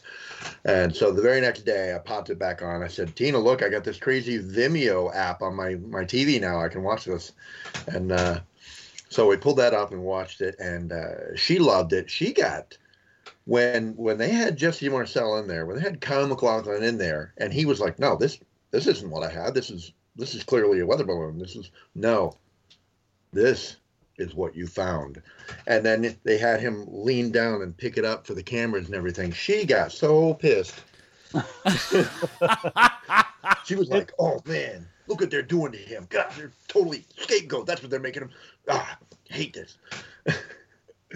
uh, she did not yeah, like it's, that a, at it's a tough scene to watch. I mean, it, it, and, But he's, and I but he's a pure smart. military man, though, and he's used to people being positioned to be a fall guy. So he's like, all right, well, if I'm going to be the fall guy, at least I want to know what the hell I'm like the fall guy about. Like he is loyal to the bitter end, but finally he's got like two years left to his life, and he's like, look, I just want to know what the hell happened, just for my own personal satisfaction. Yeah, before I before I go, yeah, there's that great scene where he confronts Xander Berkeley, and, and- who is like the, you know, intelligence officer on the base, and he's like, just tell me, you know, what what because he, you know, he's acting like nothing happened, and he was with him when he went out. Yeah, to and the he's like, I farm. outrank you, and he's like, yeah, yeah, It doesn't matter. yeah, it doesn't matter if you outrank me.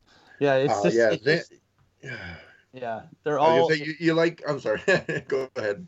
No, no, there's it just has a a, a great little uh, cast of, of recognizable faces that you may not know them all by name, but Yeah. you'll you'll recognize them, you know, from many I roles. totally understand what Xander Berkeley was doing.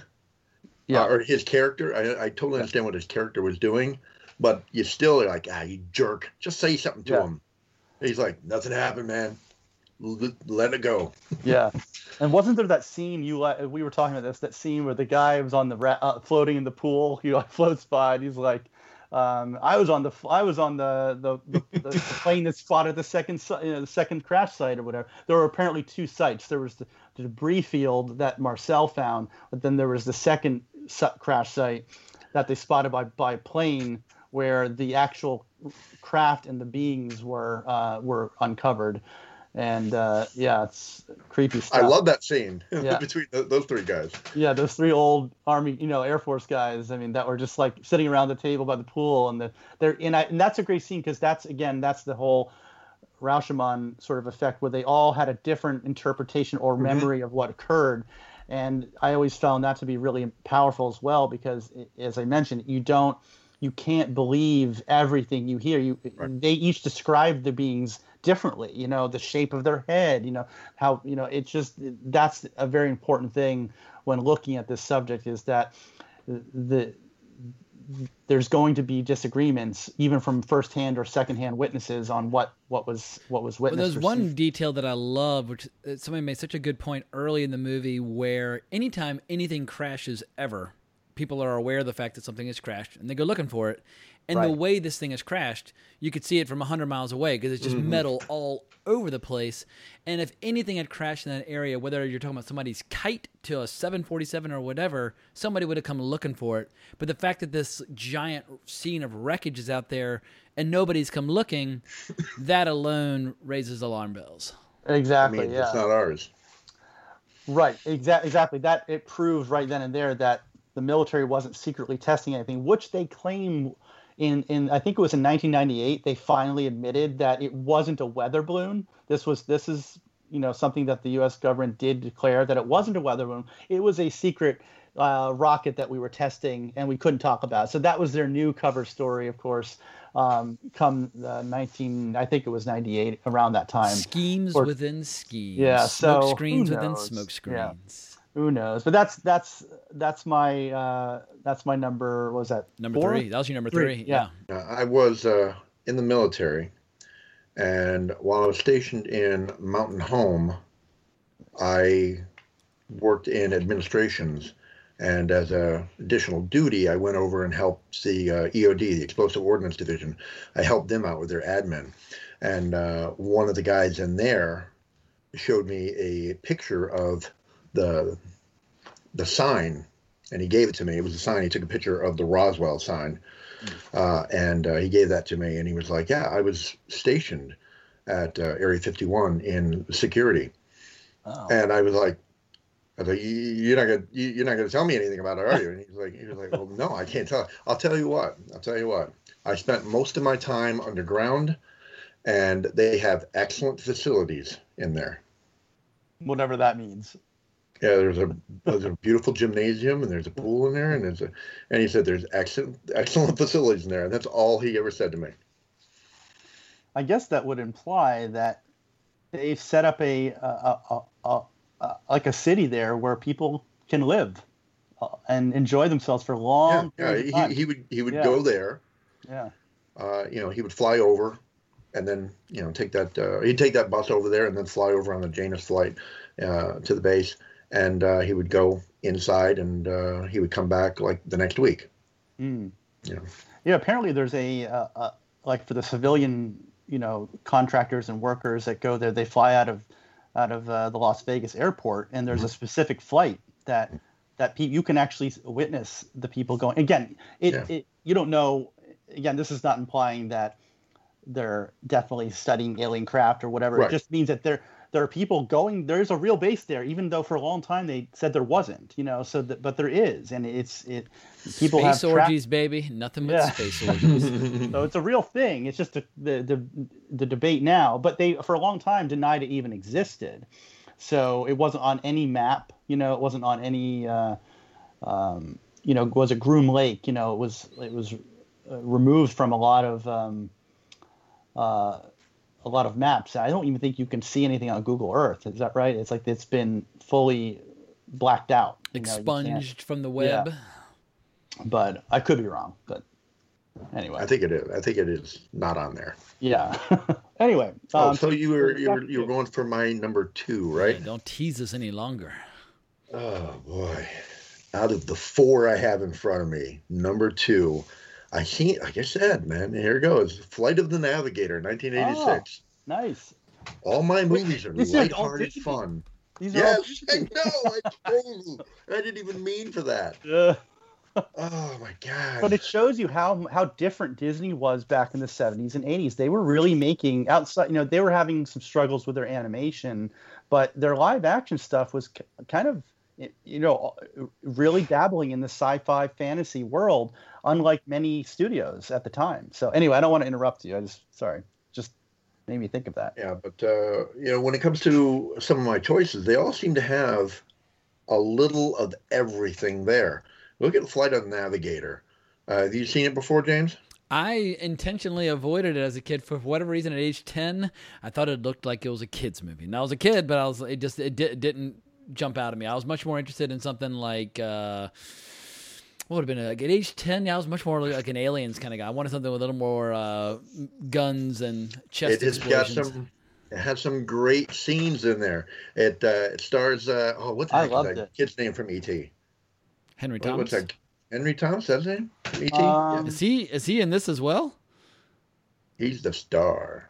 are you are you sure i think it's Yeah. Jo- No, I joey it's, uh, cramer What? Yeah, I think it's a different kid, but I don't remember his Come name. on. yeah it's a different it's, it's not the same guy it's joe yes joey cramer Okay, this is the second the second movie I've had a problem with.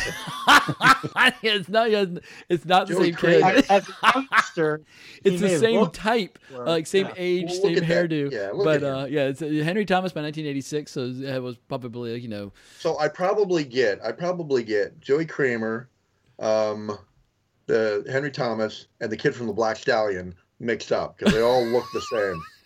They, they they had a similar look, yeah, but it did have Yeah. it did have a young Sarah Jessica all- Parker in it. Alien Oh, very nice. Yeah. Yeah, yeah, that was. Uh, uh, if you said that was her first movie, I I for me, wouldn't it, al- dis- he almost you. this kid almost looks like a young Fred Savage in a, in a lot of ways. But um, yeah, uh, they're all kind of like the same kind of chubby cheeked brunette young kids. I almost brought up Fred Savage when you were talking about Roswell because his little kid is looking up, talking to him, and he sounds like Fred Savage. I, I thought it was a him as well uh, for a brief Yeah. moment. Yeah. Yeah, that's not him. But yeah, look, but it, it freaking Cliff DeYoung. I love Cliff DeYoung. Yeah. Uh, and you get Pee Wee Herman. You get That's right. Paul Reubens in there as the uh, the, the the ship. Well, here it is. Joey Cramer, David. He uh, he and his little brother are running through the woods at night, uh, back to uh, their house. Joey Cramer he falls down and he wakes up, and then he goes back to his house, and the people in his house are not the same people, and there's different people living there. Everything looks a little bit different, and he's like. You know, he's freaking out. He's trying to figure out what's going on. He's calling for his parents. He's like, "This is my room. Where's my parents?" And it turns out he's been gone for eight years. And his parents come, you know, they had been looking for him for eight years. You, you, you get to the point where you kind of, you never really give up, but you, you start to lose hope. And then all of a sudden, you know, we found your, your kid. And he had eight years later, and he has not aged a day. He still looks exactly as he did. And like uh, the brother like is now is like now older than him. Yeah. Yeah. A grown so they they they get back together and they're starting their life again and before they even you know really get started nasa becomes interested in him because uh, he goes there and he does some tests and, it- and it turns out he's got this uh, this vast amount of information about the the solar system about the universe about uh, you know for like navigational purposes locked in his brain so NASA is very interested in him. So they've got him at this place, this base, and they've got him locked in there. And they say, "Oh, you well, you'll be only here for a little while," and they're they're probably not going to let him go. Next thing you know, he's talking, and I, oh, now I'm thinking, don't please don't. I don't want to get confused with another one of my other movies. Again, I'm like, is he? Everybody in my movies is telepathically speaking to My somebody else. My theory is that because you're so close to the truth on all these conspiracies, the government scrambled your brain Yeah. so that you can't possibly unveil all the information accurately. Thirteen It years all ago, happened that's after- what happened. It all happened. Oh, I thought it happened after I met talked to that guy about about uh, Area 51. Oh, yeah. Oh, I got out of the service right after that for some reason. I don't know. Whatever. So is Joey Cramer poor man's Henry Thomas, or is Henry Thomas poor man's Joey Cramer? Uh, I, I, I There's a black stallion in there someplace too. Adam, any strong feelings about Flight of the Navigator? Oh, I mean, I loved it Uh, when I was young in in the mid '80s. Whenever it came out, I remember seeing it right away, and I thought it was it was really cool. And I also, you know, I of course loved movies like Aliens as well. It just was a totally different vibe. But if you were to take the kid from uh, Flight of the Navigator and his ship, and take the teenager from Last Starfighter and his ship, who would win in a head-to-head battle? Oh, oh, I think uh, Flight of the Navigator. If you, if you eventually watch it and you see that thing move, yeah, it's, it's, it's I think it would avoid any death blossom. I don't think it's gonna rocket to Yeah. the top of my to watch list, but if my nieces and nephews at some point are watching it and I'm walking to the room, I'm like, hey, Moose said this movie rocks. I'll sit down and have a look see. it's a it's Hey, a that- fun product of its time. I think you know it's Yeah, it's- that that Joey Cramer. Uh, uh, uh, uh, ha- ha- ha- ha- what's his name? What's his name from ET? uh, Henry Thomas. Yeah, that Henry Thomas, Joey Cramer, Black Stallion kid. He, uh, you know, I totally He's going somewhere. Yeah. Yeah, let's see. Let's see whatever happened He- to this kid. He he does really good. All right, Joey Cramer, born in 1973. Oh, he's in Clan of the Cave Bear. He's in Runaway, the Tom Selleck movie, which I saw. He's in a little, few episodes of Murder She Wrote. Um, Then he went on to star in Seinfeld. he right? stopped Uh, acting in 1996. He had an uncredited role as a party guest in It's My Party, but his last credited role was Stone Fox in 1987. So yeah, he didn't last much longer. Flight of the Navigator, Murder She Wrote, Stone Fox, and that was it. He hung up his spurs. Who was the kid in Cloak and Dagger? That was Henry Thomas. Yeah, see, he could have been Joey Cramer for all I know. Have you seen Cloak and Dagger, James? I do not believe so. Oh Cloaking- no, that's If you that's love Dabney Coleman. thriller. Yeah, I mean of the eight kids. Yeah, I, I haven't seen it since I was probably Ridiculous. 12, but I It's a love. good I love movie though. All righty. Well, moving on. Adam, number two. What do you got for us? Okay.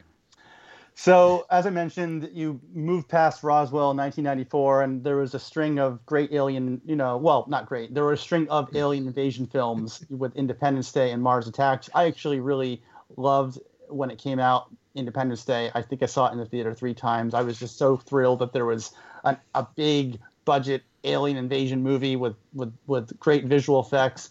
It doesn't hold up as well after revisiting it. Um, And the uh, sequel is unwatchable, and I Yeah, saw it in 4DX, which also made it equal, even more unendurable than it would have been otherwise. I hate the, the concept of 4DX just makes me mad. So Yeah. um, yeah, it's uh, but but there are still some elements to it that if I watch it, I can still watch it through my my 1995 goggles and and enjoy some of it.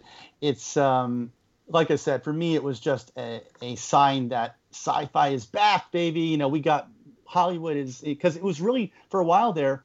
There was not a lot of big budget Yeah, it, was, sci-fi. it was the dawn of digital effects that brought it back. Yeah. So it, It, it, yeah, and it and it did win uh, the Academy Award for Best Visual Effects, and and they still are pretty great. And a lot of it is not CG. If people don't realize this, it's mostly models shot traditionally. Especially the White House. The White House was Yeah. a model that they blew up. They just added the CG of the ship above it. It was a lot of composite work, but it, it holds up. I think because it wasn't overly CG. Yeah, it's something uh, physical you can actually touch. even the fighter jets are are model planes. They're not uh, that were shot like the Grand Canyon sequence where they fly through. That's miniature planes flying through. Um, there's a great behind the scenes making of featurette on the the Blu-ray that it's just it, it's remarkable how much work you know work went into creating these miniature se- set sequences that they could film and they're just so detailed uh, so I'm more impressed with the visual effects than anything else um, but anyway, I, that's not one of my movies. I was just kind of moving forward to the next film that really impacted me in 2002. It was a movie called Signs, and this is an M Night Shyamalan film. And and at this point in his career, I was enthralled by him. I hit those first three movies he made. I was like, this guy is a combination of Spielberg and Hitchcock in one. I was like, un- Unbreakable. I loved. It was like the best superhero movie up until that point. Well, maybe not better than like Batman, you know, but for me, it was like taking the genre seriously, and that was the first time we kind of saw them take it uh, the, the concept of an origin story almost as if this could happen to a real person right that a real human being could could have powers that went beyond what we we think are possible um, and sign uh, and signs for me because I'm a sci-fi fan and I love aliens and all that. It just it it got me. It took hold of me. Uh, I saw it opening night on 34th Street in Manhattan, sold out audience, and that I'll tell you that movie from about uh, the last four, 30, 40 minutes in, it it was dead silence. Not a single person got up out of their seat. Everyone was glued to the screen. Yeah, it was it was like like the birds, you know, it's Hitchcockian, you know, and people were just completely sucked into this movie. And uh, and anyway, I grew up not far from where this film took place. My grandmother actually lived in Bucks County, Pennsylvania, where the film takes place. So it felt it felt very.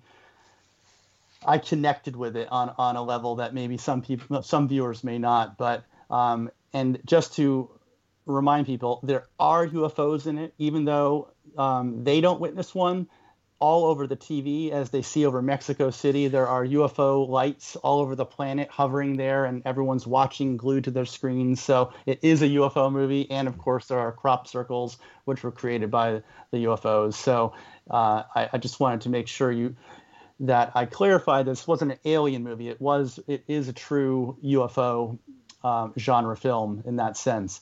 But um, anyway, I, I I I think it's a great film. I know not everyone agrees with me on that, but I for me, it's right up there in terms of some of the best alien invasion suspense.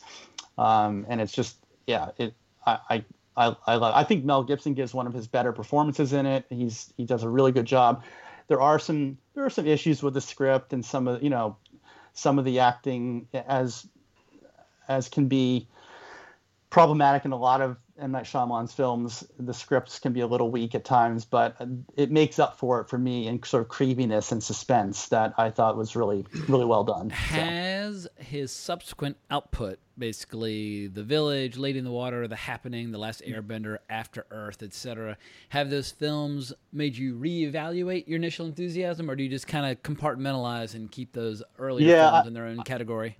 Yeah, that's sort of uh, so. The Village, I kind of half liked. I thought it was a really cool concept, mm-hmm. but it mm-hmm. kind of it didn't quite work for me fully, you know. But I thought it was really well made, and it was su- the first time you're watching it, it's super creepy, and I just didn't think the the the, the payoff. It's hard. It's a hard movie to rewatch because like, once you know yeah. the twist. And anyway, the other reason I like those first three films is because he was essentially making Twilight Zone episodes, which is one of my favorite shows, and he was doing them with big budgets and big stars, and I just couldn't wait for the next Twilight, you know, M Night Shyamalan Twilight Zone episode to come out. But for some reason, he just went so downhill after that, and I, I just compartment, I, I, I consider the Sixth Sense, Unbreakable, and Signs to be like this tri- this trilogy that he created that just was phenomenal, sort of like you know Jaws uh, Close Encounters and Raiders of the Lost Ark for Spielberg. He made these three, and not that he didn't continue to make great movies, but you know sometimes directors make some of their best films early on, and then they just Brian De Palma was like this. They just kind of lose their their. Although uh, De Palma from the late '60s up through I would say Mission Impossible in the mid '90s had a lot of good flicks. I think he had a much lengthier run where he was cranking yeah. out incredible stuff yeah, definitely. So yeah, I, am I'm, I'm not a uh, a fan of his later work, and I was so disappointed with. Uh, I don't know if you if we talked about this ever, but with um, uh, I don't even know what it was called the the, the sequel to Unbreakable. Um, oh well, he did two sequels. He did Split, well, yeah. Split and Glass. Yeah, Glass is what I was referring to. That really, I actually really loved the the. I didn't love Split as a movie, but I liked the ending. I thought it was really cool that the twist for that movie was that this was a sequel to another movie. I thought that was a clever idea to sort of tell a sequel to a movie, but you never knew you were you were watching a sequel. So that was a cool concept when you see Bruce Willis at the very end sitting in the diner, and you're like, oh my god! You hear the music from Unbreakable. You're like, this is an Unbreakable movie. Like that that blew my mind. But then Glass just I don't know what I don't know what he did with Glass. I I don't know. It didn't work for me. Maybe others liked it on this. Well, uh, Moose, any strong feelings about Signs as a flick? Yeah, I got some strong feelings. Yeah. I like how you said, you know, I, I, had to hold my mouth when you were saying uh, people were glued to the screen uh, in that last part because uh, I, I, w- I was not with Tina at that time. It was with somebody else. And we were in Florida. And uh, she was like, oh, we ha- we're going to go see signs, but we have to take the baby with us. So we were in the back of the audience, and it got towards the end. I'm the one that was like, "We got to go see this movie. What is it? Sign. We got to go see it." And we went there, and we're sitting back there, and uh, and uh, my son starts getting uppity and starts crying, and I look at her, and she's like, "Take him out." I'm like, "Oh my god." it's the last part of the movie. I can't. So I took Sean out and walked around outside, and uh, I never saw. I didn't see the end of the movie Oh, when it was in the theater. Yeah. I was very upset. and she was like, "Oh, it was pretty good." Oh, but uh, yeah, I really enjoyed Signs. Uh, later on, when I saw the end of it, it definitely had a. It definitely had a creepy. I think that was the best part of it. It was a, it had a creepy feel to it. You know, he's looking out there in the uh, in the cornfields, and you see that something's moved, or the swing set, the swing Oh, starts yeah. moving and stuff, and you're like, uh, and you hear like tick, tick, tick, tick, tick, goes over the roof, and you're like, oh Right. man, this is more of a creep factor in this movie. Uh, It's, it's than- the what you don't see is more powerful, you know, than what you see. Kind of uh, suspense. Yeah. yeah, yeah, and uh, and I really enjoyed it. Yeah, and and, and I yeah I, I love that scene. I love that scene. He's in the cornfield and his his flashlight goes out. He like shakes it and he pulls it up and you see the leg of the creature like in the corn stalks and it, like quickly goes out of frame. It's like on screen for half a second, but it, it's just one of those like oh my god because you you're with him in that moment. You're like you're in that cornfield and you're like holy fuck what the what Oh. it's almost it's almost a great horror movie. yeah, and it, that's why I say it's very Hitchcockian in that sense. Like it's a Hitchcock, it's a Hitchcock type of horror. Mm. Um, and I know some people get um, upset with the ending where you actually see the alien, but I always kind of, uh, I, I, I enjoyed the fact that it all came around. The idea of signs was not just the physical signs, but it's the signs that we that we see in our lives. You know that that sort of Mm. dictate us. So that that also that for me was something that that I connected to, and uh, that things happen for a reason. You know that everything that happens in our lives, you know whether it's the death of someone in your family or whether it's a choice you make, that actually reflects you know who you are now and the next decision that you make in your life.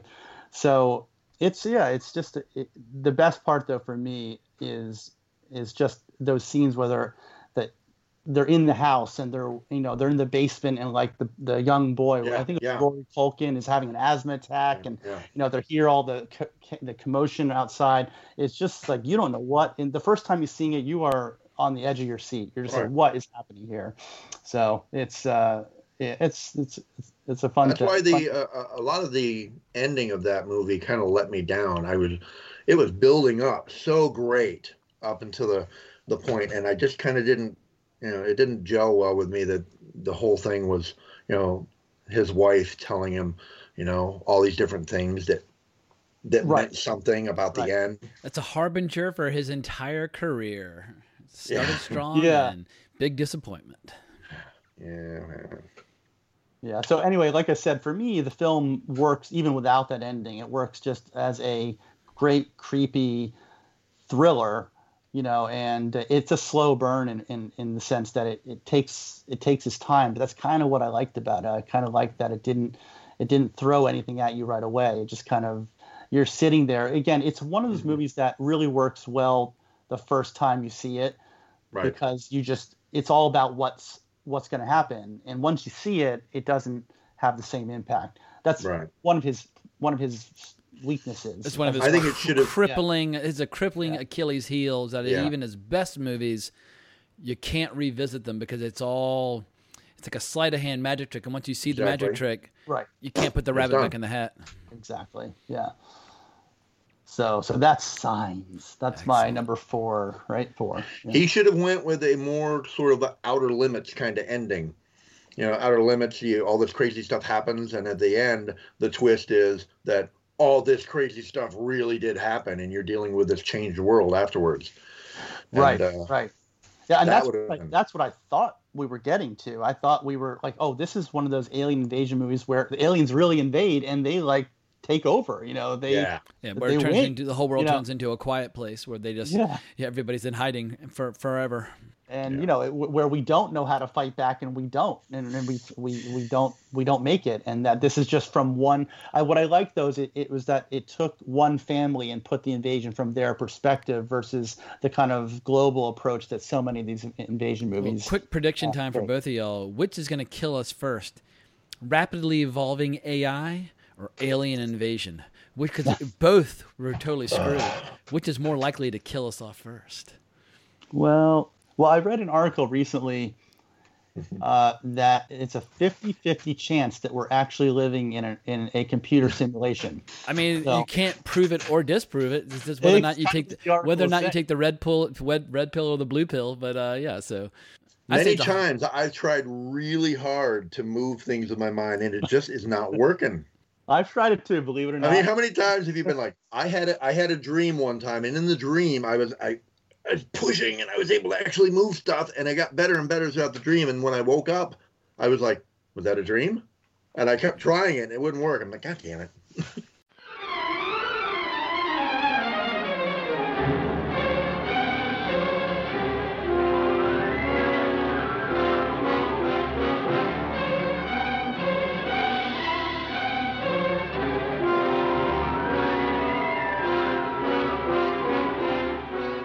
be the beginning of the end for the human race.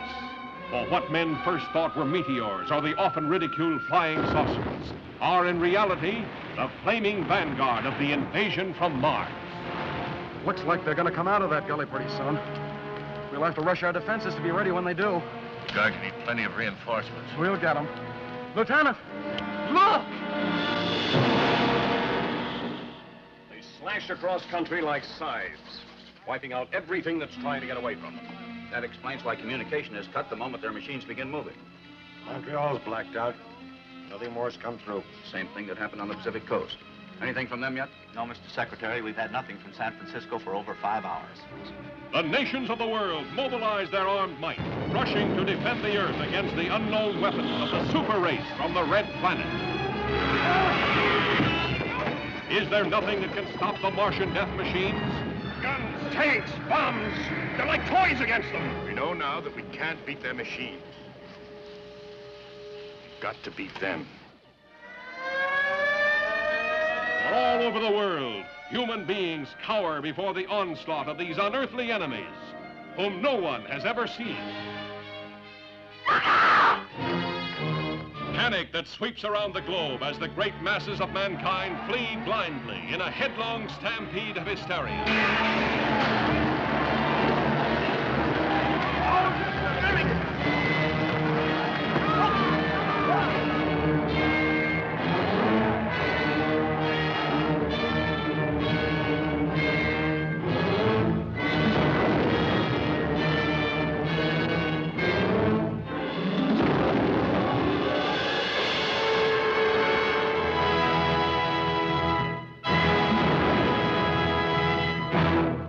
Number one UFO movie in Moose Matson's estimation. Oh, okay. Well, then you know what? I, I kind of, I'm leaving off. I actually am leaving off my number one. My number one would be Close Encounters, but I think it's been talked about to death. I think it's like Close Encounters aside, what's your next number one? so, you know, it, it's it's actually uh, one of those crazy ones where it is and it's not. It's War of the Worlds Mm. and it's not just the one wars it's all of the war of the worlds all together sort of merge in my brain the the, the radio program um the first movie and even uh, even the last movie it was the first movie i took tina to secretly and uh See, what she didn't know she was going. She knew she was going but the people that we were with didn't know that we were going. Oh, okay. so and uh war of the worlds uh it it it, it kind of blew my mind. I actually saw before i heard the the radio program there was and i can't even find it there was a, a tv movie that came out uh based off of war of the worlds and it was uh i want to say it was the night something happened. It was uh the radio program was going on and you were following all these people as they started tuning into the radio program after it had already started. And it was the story of all the people that, you know, in real life started freaking out. And some people were almost committing suicide, and some people were heading to, heading for the hills. Some people were, you know, arming up with a, a bunch of other people on trucks, and uh, and they were going to go out there and help. And I saw that first, and it was fascinating. And uh, then I came across uh, the War of the Worlds movie, and I didn't see, I didn't hear the radio program until after that. My first exposure was the 1988 TV show where they wake it back up after out of hibernation. Did you see the 88 War of the Oh Worlds? yeah, that was like uh Isn't that the one with Chaves from uh, Predator? I don't know. I haven't seen it in He 32 plays like years. Colonel? so- I know Richard. Chaves, you're right. Here is Richard Chaves plays He played the Colonel, Colonel on that one. Paul Ironhorse.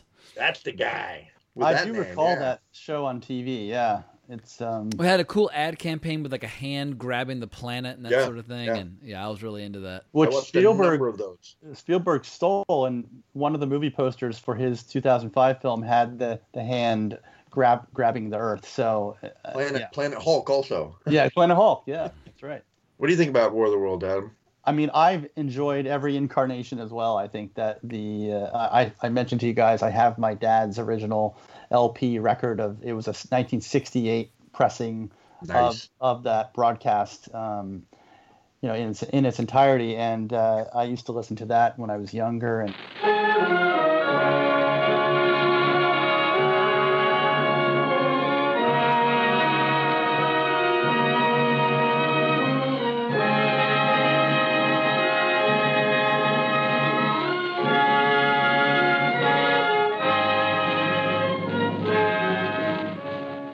Ladies and gentlemen, the director of the Mercury Theater and star of these broadcasts, Orson Welles. We know now that in the early years of the 20th century, this world was being watched closely by intelligences greater than man's, and yet as mortal as his own. We know now that as human beings busied themselves about their various concerns, they were scrutinized and studied, perhaps almost as narrowly as a man with a microscope might scrutinize the transient creatures that swarm and multiply in a drop of water. With infinite complacence, people went to and fro over the earth about their little affairs, serene in the assurance of their dominion over this small, spinning fragment of solar driftwood, which by chance or design man has inherited out of the dark mystery of time and space. Yet across an immense ethereal gulf, minds that are to our minds as ours are to the beasts in the jungle, intellects vast, cool, and unsympathetic, regarded this earth with envious eyes and slowly and surely drew their plans against us. Oh, it's awe-inspiring. Orson You can get Welles, he's like 21 years old, and it's Yeah. you can't you can't touch it. It's fucking beautiful stuff. Yeah, and Yeah, I if was, I was actually hoping to hear. YouTube Go if you ahead. want. Yeah, I was just gonna say if people haven't listened to it, just go you know go on YouTube and search for it. You can listen to it, and it's worth it's worth a listen. Don't Yeah, it's know, bone chilling to this day. Yeah. Yeah, I Uh, was wondering if you had anything on it because I know how much you love Orson Welles, James. And so, do you have any background on that at all? background no, I mean, he he just he loved like Victorian era fiction. That was his his go to. When you look at all the Mercury Theater productions, whether you're talking about Magnificent Ambersons or whatever, almost always they're adapting great fiction from the late 1800s or early 1900s. And while H.G. Wells and Orson Welles spell their last name differently, they had like a bit of a kinship. And after the War of the Worlds broadcast took off, he and H.G. Wells actually did this like traveling interview circuit for a while where they would just sit down and have these like fireside chats for, for an audience. People were obsessed with both of them. But um, yeah, just he just he was a Orson Welles was not a giant movie freak, but he read a fuckload of books. So he, and as a young man, did his best to adapt like a hundred different classic books for radio, and so that was one of them. That one, I mean, they did Dracula, they did all kinds of ones, but Right. um, that one obviously due to the fan. I mean, while it was going on, agents start showing up and like wondering what the hell is happening. And anyway, he had to do this big public apology tour the following day, and he was a total gentleman about it. But once again, in his defense, if you listen to the show from the beginning, it's totally obvious this is just a show, but people are gullible and people are stupid. One of my favorite anecdotes, though, from that whole experience somebody, I think it was in California, Yeah, in California, they ran into a, a police station with their clothes in tatters, saying that they had been sexually assaulted by aliens. And when asked if she could describe her assailant, she said, "I can't." It was hell. people people have been fantasizing about being sexually assaulted by aliens for a very very long time, and then apparently somebody in South America tried to do the same thing with the War of the Worlds, and they got arrested. So yeah, they, they, they thought the, the gag was less funny. Yeah, and you know, going back to the different incarnations, I obviously I, I love the. There's actually a 4K restoration of the 50s film, which you can get on VOD, and it, it looks like they did a phenomenal job. It just it's beautiful.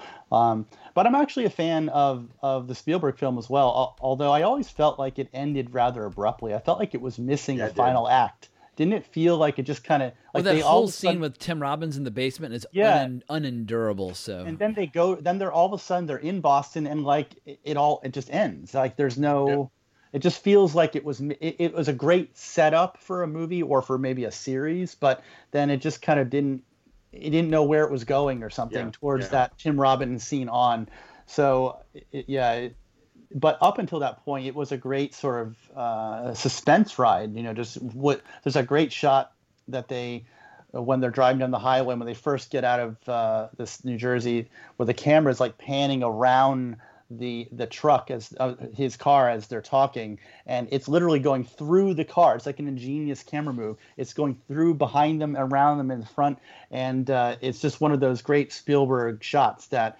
only he could come up with. And you don't even notice it's happening because you're so focused on the drama of the scene and the fact that they're just trying to get out of there and uh, you're seeing you know the, the kids screaming and he's just telling them to calm down and yeah there's just some it's got some really great moments um, in the first i would say two thirds and then it who also did Yeah. a great adaptation of it. Comic comic writer Alan Moore when he Oh, I created when he created League of Extraordinary Gentlemen, the comic.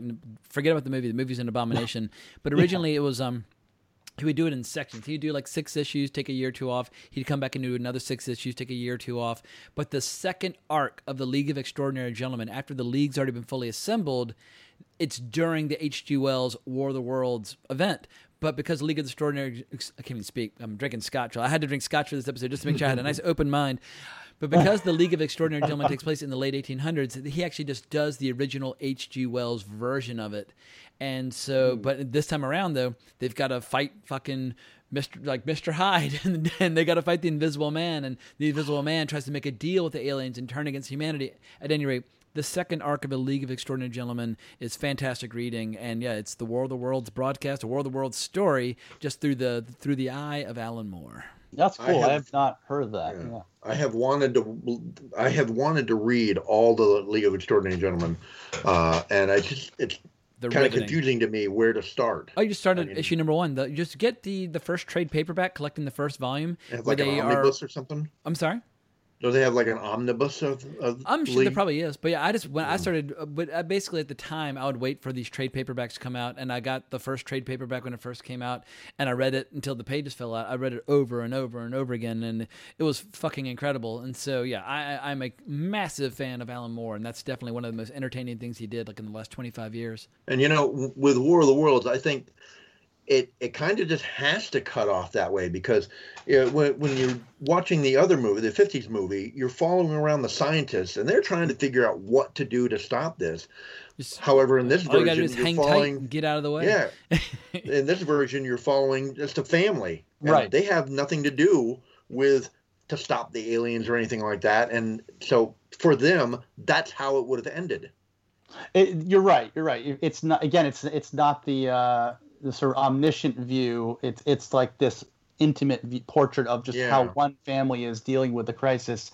Um, It just doesn't work But- as well in the ending. yeah, it just does. Yeah, exactly. It works well. Like I said, it almost would work better as like a TV series. You know, or it like probably just works following- best as a book. Some some some, Well, some books yeah. are just best left alone. Although obviously people have can will never stop trying because it seems like every couple of years somebody tries to do another variation of War of the Worlds. Yeah, so it it's adapted just like one seven of those. times. It, it's some. Yeah, it's one of those. It's that source material that it's too. Recognizable to pass up. Well, H.G. Wells was a powerhouse. People will always be fascinated by the Morlocks inside the story of the Time Machine. They'll always be fascinated by the Island of Dr. Moreau. They'll always be fascinated by War of the Worlds. Like H.G. Wells is a legendary writer. It's like people are never going to stop adapting Sherlock Holmes, who Arthur Sir Arthur Conan Doyle cooked up, or people are never going to stop adapting Dracula. I mean, just there's just so much great genre fiction and horror and sci-fi in the late 1800s, where they basically were inventing all these genres that are so popular today. Well, I I had a most anticipated alien movie because of the book, and it should have just stayed a book. Uh-huh. and it was Battlefield Earth Ah. by L. Ron Hubbard. I read the book, and I freaking loved it. It was a big old thick book too, and it was great. And the movie, the movie was less so. The movie was much less so. It's I was very disappointed. My book said soon to be a motion picture, and it was like 20 years later. Uh, and I saw it in the theater with my uncle, and we walked out of there just in a daze. Like, what did we just spend money on? And we could not believe it. But yeah, I, I actually didn't know what. I didn't have any high or low expectations. I just it was 2000. I wanted to see a movie, so I went, we went to see it, and holy crap, it was a um, it is a giant turd blossom. Well, the book is fantastic. I Did you write it before or loved after Dianetics? After I want to say. I, I think I think it Oh. was after. Yeah, I think. Mm, maybe, maybe. I, I, I- I'm pretty sure the Battlefield Earth was out when back in the 80s we started seeing these commercials with the volcano in the commercial, and it was like Dianetics by L. Ron Hubbard. I, I'm actually checking because I'm curious. Um, Yeah, let's I- see. That's 19 the one oh, it's a thing about- 1982 novel. See, Dianetics has been around since like the 50s, I think. yeah, that's what I thought. I remember it being a. a oh, it was the 80s that that commercial came out that we all saw on the volcano. Yeah, that's right. I remember that. Yeah. Um, but yeah, I, I, what I remember most about that movie, and I can't believe it's 20 years ago that it came out. It's crazy. Like, where has the time gone? But um, I remember the the controversy surrounding it. That John Travolta, being a Scientologist, was desperate to get this film made. Like he was putting everything he could into getting this film produced. And I think the budget was like $100 million, which at the time is ridiculously high. And somehow it doesn't look like a $100 million movie. It's just such a such a waste and of an opportunity. And and frankly, John Travolta just looked ridiculous. Forrest They Whitaker looked even worse. I know. Oh, yeah, and Barry he Pepper did. was not a good choice for the you know for the lead. Like just every so many mistakes and Just- and then Worst screenplay ever. Yeah. People, everyone's saying piece of cake, piece of cake. Everything. I was like, stop saying piece of cake. It's it wasn't cool the first time. and, and and I think it also suffered from the fact that a lot of people felt like it was just some kind of Scientology, you know, propaganda film. It that- was. Eh, eh, and- and- yeah, but you could have, but it doesn't mean you can't enjoy it for science Yeah. fiction if it's good. Like you, I haven't read the book, but you know, if it's Oh, a good, I, I would hope that someday you do, because a couple pages in, you'd be like, "Oh, this sounds much better already." yeah, yeah. Unfortunately, the film probably turned a whole generation of potential readers off from that. Yeah, like, any chance of my joining the Church of Scientology was uh, eradicated forever. But the first time I met a Scientologist was on the Hollywood Boulevard in L.A., and somebody offered to give me a stress test, and they were so creepy and such a lost soul. I was like, I, I want nothing to do with this fucking Grab cult. the cans. Is is the stress test anything like those um those love tests in, in the bars? You know, uh, pretty much, uh, yeah. At any rate, at l- l- long last, let's get to Adam Rackoff's number one UFO film. Okay, so I, I'm just going to preface this by saying it's not in any way the best film or or even my favorite film. It's just I in going chronologically, I decided I needed to pick a, a, a current film, something produced in the last five years or so, um, as my final film. And I'll just mention there are a couple films that are are excellent in after Signs. Uh, which includes uh, uh, the movie Arrival uh, with um, Amy Adams. I thought it was fantastic. Which it's you know it's a UFO. It's an object that it's not a traditional. was totally UFO a UFO film, movie, but absolutely. it, it definitely takes it from. It's more of a film about communication, I think, and that's that's a different. But they are unidentified flying objects, I mean, Yeah. and they and they look fucking gorgeous on camera. Yeah, it's beautifully shot, and anyway, th- so that's a great film. I, if anyone hasn't seen it, uh, I I definitely recommend it. Uh, there's a fun movie that uh, came out in 2009 called. Um, just some honorable mentions, real quick, called um, Alien Trespass. It's kind of uh, it has Robert Patrick in it. It's sort of like a, a they they sold it or billed it as a 50 sci-fi movie that was locked in the vault for 50 years and finally he's getting getting released and it's kind of a uh, like a, a, a tongue-in-cheek kind of play on the 1950s sci-fi genre of alien ship landing or crashing and like a creature gets loose that that was on the ship and this alien being has to like capture it and bring it back. Anyway it's it's just a fun movie. It's on prime. Yeah so my film then uh, uh, that i'm am ending on is a movie that is titled ufo so i thought it would be a good a good way to wrap things up. It is a 2018 film that stars gillian anderson from the X Files. It stars David Strathairn, I think is how you say Strathairn. Yeah, Strathairn, uh, and it's a very low budget um, film, really about mathematics and about um, something that uh, I'm fascinated with called the fine structure constant, which is a a strange long number that starts with it's 0.0072973525664 uh, and it's essentially it's a number it's a mysterious number that appears in many calculations.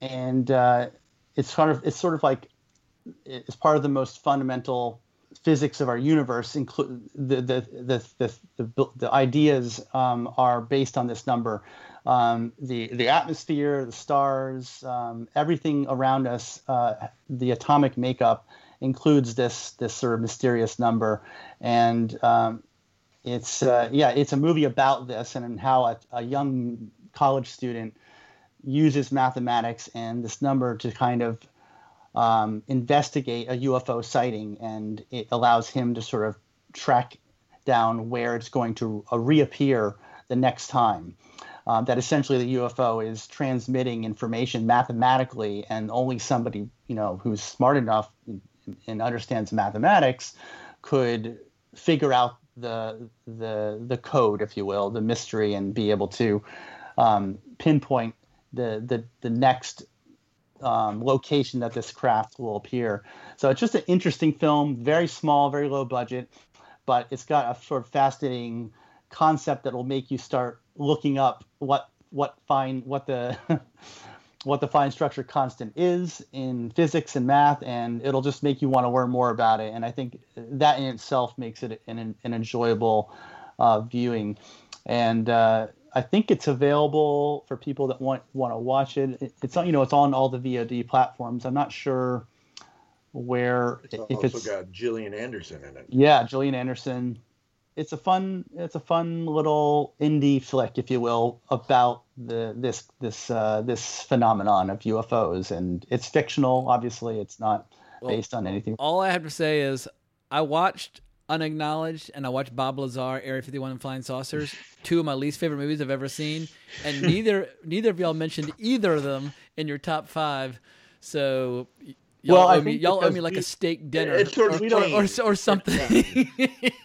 we never uh, we never considered them to be great movies per se or great filmmaking. We were just interested in the the individuals that are interviewed in them and the stories that they're telling, and as uh, I guess evidence that there is more out there than meets the More eye. interested in the stories that they're telling, Right. Versus what the show you think might be trying to push on you. Right. Exactly.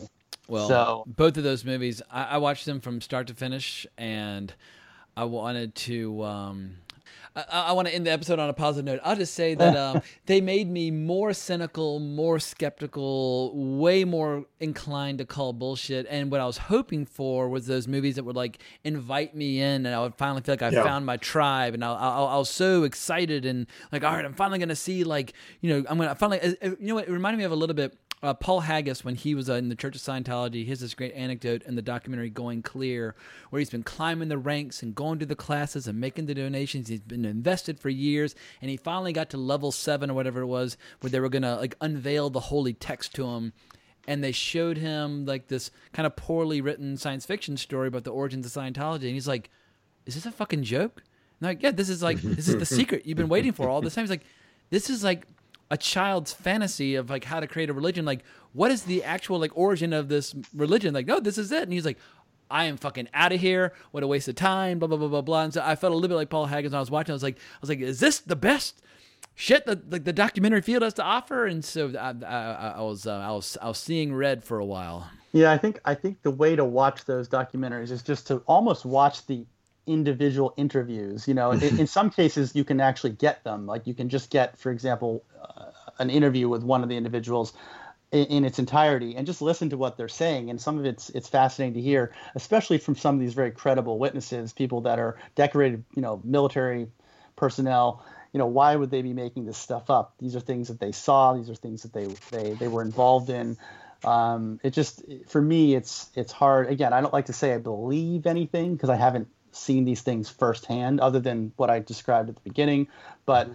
I like to it like to to imagine that not all of these people are are crazy people making this up or wanting attention. No, it's mostly like the host of Unacknowledged. He does this thing where it's a very clever trick that he does. At one point, he talks about he's mentioning all the physical evidences out there and all the all the different things, and then he mentions how there's even evidence of like some like alien bodies that have been examined. And he does this thing where he cuts away for like a millisecond to what obviously, if you were to call him out on it, is clearly like a little toy of an alien. But he's in the in it. He's got white like rubber gloves on, so it has the illusion of authenticity, like he's doing something medical. But it's clearly him just messing with a toy. And if you were to say like, well. What the hell was that shot? He'd be like, "Oh, that's clearly it's a prop." I was just uh, kind of using that as an example, but it's done in a way where, for the slightly more gullible people out there, obviously this is going to convince them that they've seen like the real shit. And I just think it's really yeah. irresponsible for a director and a host to mix together fact and fiction where they're kind of combining speculation mm-hmm. with actual evidence. And so he actually does the subject a disservice by playing those manipulative games. Yeah, I, yeah. I hear what you're saying. Yeah, I mean, you, Moose, you sent me a link recently that I watched. Um, I forget what it's called, but it was, it was about the the Antarctic um, yeah pilots and what things that they've seen. Um, I liked that basically that was just somebody talking on camera for 30 right. minutes. You know, it wasn't anything more than that, just somebody telling their their tale, and you had to sort of decide based on who they were, or if they're a credible individual, if you want to take what they're saying, you know, as truth or as fiction. You know, you're just there. It's it's their words from their mouth. You know, right. I, I think I think uh, when it comes to believing in UFOs, you can't really convince anybody to not be a skeptic or anything like that because I think we all believe, or most people believe, in the probability of life in the universe. But like you said, until something comes down and we have one of those moments in the movies, like in Alien Nation or in V, or uh, there's or a couple close of encounters like when he looks out of this truck and he gets the sunburn yeah. like on one side of his face. So I love that little detail when he gets the, the flash zaps him on one side. That's, that's fantastic. Or in District Nine when a ship just kind of woof and just stops right there above us, yeah. then we're all going to be like, okay, it's it's real. And, and as far as you know, I know it's semantics when it comes to the UFOs and like, do you believe in UFOs? And I was like, well, well, yeah, I, I don't know what the hell that is up there, so it's a UFO. Yeah. It could totally be a, a, a secret Aurora space uh, uh, military ship or something like that, but I don't know what it is. So it is a UFO. And now they say the better terminology is actually um, an, uh, was an un unidentified um, aerial phenomenon. I think is what they're they're using now as a more broad yeah, term. That doesn't have the same ring to it. I love yeah, the term yeah. UFO, but like when somebody's just when somebody's just sitting down to offer testimony not that you can i mean there are obviously people out there who are really good at lying but one of the first ways you can tell that somebody is trying to stretch the truth or just make shit up entirely is when they're constantly telling you I swear I'm telling the truth. I swear I'm telling the truth. It's like, all right, well, stop saying that because then I'll be more inclined to believe you. And in Bob Lazar, Area 51 and Flying Saucers, they spend half the movie talking about how both the filmmaker and the subject are telling the truth. It's like, all right, what, just present me the facts as you see them and stop trying to constantly remind me that you're telling me the truth because every time you say it my skepticism gets deeper and deeper and deeper. Okay here's here's the truth james. Here's the truth. All right. You're hearing it now. After after i saw that triangle in the sky and those little balls of light i don't know what the hell that was. Little balls of light were coming down and poof, disappearing. I went to work. I went home, and the next day I went over to my. We didn't have a computer at our house either. Went over to my mom's house, and I started looking online, and I don't know how I found it, but I found that that night, from Maine, there was a sighting from Maine all the way past Michigan, and then down to Florida of that same exact thing with the little lights coming down, and it showed the times of the reports, and in between times uh, between before Michigan and after Michigan, it would have been right around that same time period that I saw it. So I was like, okay, I did. Well, I know I saw it. It was right there. I, I, James, I'm telling you, I saw it. but, uh, but you know, I, uh, I, I have no idea what it is. It's, it was a UFO. So there you go. Well, and, and you know, if, the if shape we make that- more hobo movies, at a certain point, hobo's gonna have to throw a high kick at an alien.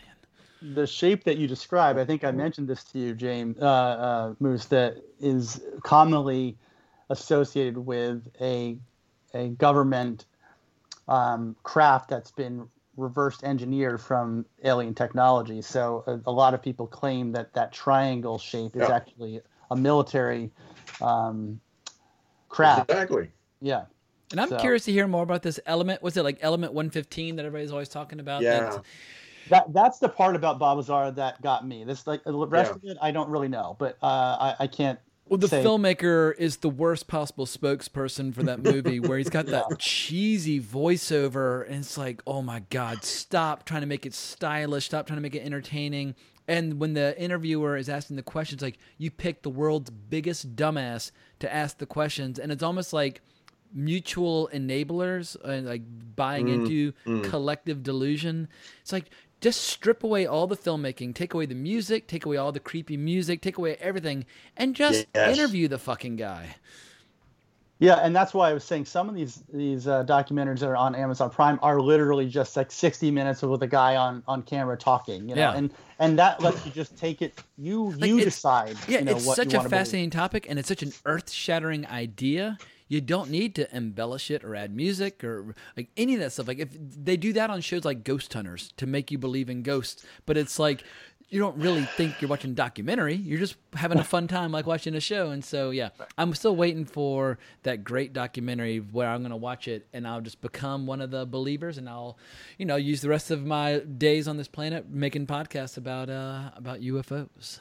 with those documentaries, I just find I, I won't like be like, okay, you've sold me on this, but I find that there's a lots of very interesting little details that pop up, and you're like, wow, that's interesting. Yeah, but you got to dig through a dung Yeah. heap of garbage to find Yeah. those nuggets. So it's like, let's say, let's say, let's be incredibly generous and say 50% of those movies are 100% true.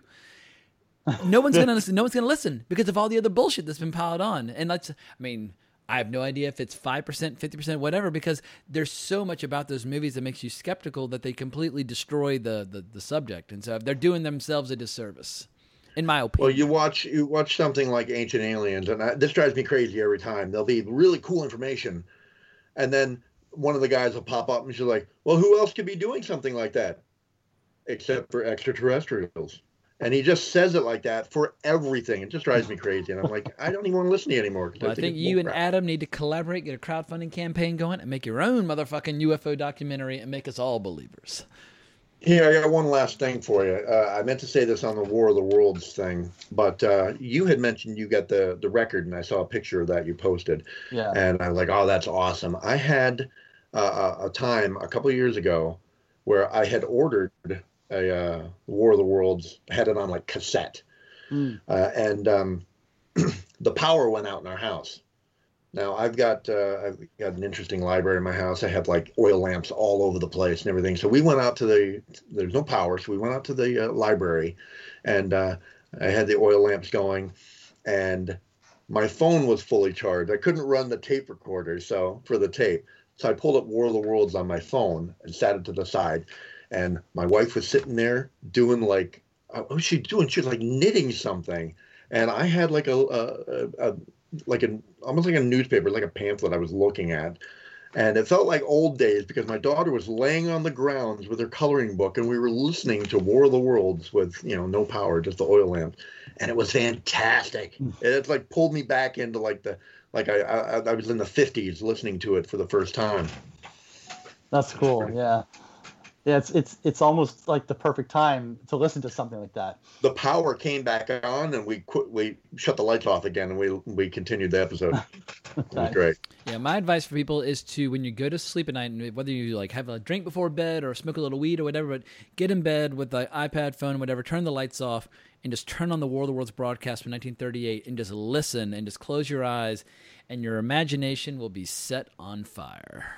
That'd be awesome. Also, and one thing I should mention, I totally forgot to mention. I, wanted to mention right at the at the top. I recently licensed a sci-fi short, uh, animated short called Dead Astronaut, which ties into the whole space exploration UFO thing. But I just posted Awesome. on YouTube tonight, so if you want to see a cool animated short from director Benjamin Lenz, uh, most likely going to be making more shorts with them moving into the future. And if Adam wants to get on board, I'm sure we can uh, make room for his expertise and so on and so forth. But I'm very excited to be not only producing things with uh, Moose like Hope with the High Kick, but also licensing animation like Dead Astronaut. And I, I just watched it. It's pretty cool, and it's only it's under three minutes, so there's no excuse. Go watch it, check it out, like it. I will definitely watch it. Yeah, Yeah, very cool ev- music composed by Benjamin himself, and yeah, he Yeah. he used to be in, in the in the like a, he had like a, a guitar business or maybe like a like a foot pedal business. Anyway, he's in the music biz, and he's switching now totally into animation. Though, uh, yeah, he's an interesting cat. He's gonna come on the Wrong Reel and talk about animation at some point. Is that the only episode right now? Just that one, or is Yes, he- but there'll be more. Okay. I, I'm, I'm just more and more. I'm thinking whether it's Hobo or Dead Astronaut or whatever, serialized entertainment online might be something I continue to get invest more time and money into. Yeah, yeah. Well, that's a great way to bring people back, right? You, Yeah. you got to give Yeah. them something to uh, Gotta feed the monkey. come back for. Uh, Well, the this this Halloween. I'm sorry, I keep interrupting go you. ahead. Adam. No, sorry. But uh, I am I'm trying to film a little bit of thing, a little bit of thing. I can't even talk. I'm going to film something. I, I'm trying to f- film a little bit here in the house, uh, centered around uh, Halloween. It's a Michael Myers thing that I'm trying to do because I did I did a little thing over at the the Howell Theater where I live a couple years back, and my Michael Myers has been wanting to get back there, and he hasn't. So I'm, I'm my Michael Myers is a little upset, and I'm going to film a little thing that I'm a little upset that I haven't been called back to go back there. However, I just uh, talked to Tyler tonight, and on the 31st, he's playing. His theater is open now, and so on the 31st, he's playing uh, Halloween. And the last time I was there as Michael Myers, he played Halloween, and I, I got to go in there and walk around and kind of scare the the people and sit in the front row and watch Halloween as Michael Myers. Nice. That's, that's pretty. So cool. I'm going to go back there this Halloween and do the same thing. Nice, Very cool. nice. Will that kid? Will that kid from ET and uh, who was also in Fight the exactly. Well, where can people find y'all online? If, if say there's some true believers out there who think I'm a total dick for being so skeptical, but they want to talk some shop behind closed doors where people like me are not listening. Where can people find you online if they want to have some deep probing conversations about UFOs? Uh, I'm at Adam Rackoff on Twitter. That's my only social media presence. And as I mentioned earlier, if you have not seen the Roswell film and it's not available on streaming or or any uh, readily available um, Blu-ray or DVD, I, I did post a link to my Vimeo account. So if you'd like me to share that link, uh, with, I will do so with a select few. I don't want to rob the filmmakers and and talent of any due residuals that they are that they've earned. But uh, it's one of those films where it's it's sort of I feel like the fault of the rights holders that they're not making the film available. I mean, this film needs to be available. Like, why is it not? Why is the last place that it was made available a 2001 DVD and that's out of print? I mean, that's just unfortunate because this movie actually was released on Laserdisc and VHS. It was a it was a big seller in the 90s, but then it just kind of disappeared. So uh, I, I've uploaded it uh, for personal viewing for myself and select few others. And if you'd like to check it out and discuss, uh, I would be happy to, to to share it with a select few. Just Moose, reach out. Where can people find you, Mr. Moose? You can find me and all the crazy things I do on uh, Moose Matson at uh, on Twitter, and uh, that's pretty much the only thing you can find me on is on Twitter, Me too. Matson. Very cool. And uh, James, I know you you do all these episodes, and you know that it requires a lot of research. You, you try to dwindle it down to Well, I know, didn't a do I know, no research for this. I saw two docs and I saw Roswell. so yeah, I, I saw three movies, which is very light for a typical episode. Well, I know you got more stuff coming up, so uh, yeah, it's not like I'm going to be able to come back to you in a week and say, "Hey, how did you like the cats in outer space?" Huh? did you see that? Uh, I keep wanting to say Heather Thomas. Now, if Heather Thomas was in that movie, what's that kid's name again? Henry Thomas. Henry. Now you could also kid- go see that Henry Thomas, Joey Cramer, Black Stallion movie. He was also he was also in Mac and Me, I believe. But No, this is, reminds me of when we were shooting a hobo. We kept having this ongoing thing where we were trying to figure out which building in New York is where they shot Ghostbusters. So we kept going, "Is that the Ghostbusters building?" But we must have said it 15 times over the course of like three or four days. Is that the Ghost? I mean, anyway, we just kept coming back to. it. We never Like, officially that- decided that what it was. been. I Because mean, we know that they like the top of it, they changed it with like like with like a model, so you, it's hard They to did, tell. But we were hell bent upon trying to figure it out, and so anyway, You know how just- you know what you know how you know it, where it is. It's right next to the church that the Stay Puft Marshall ma- man steps on, and he goes, "No one steps on a church in my town." Exactly. That's, that's where it is. Yeah, that church is real, and it's there, right next to the building.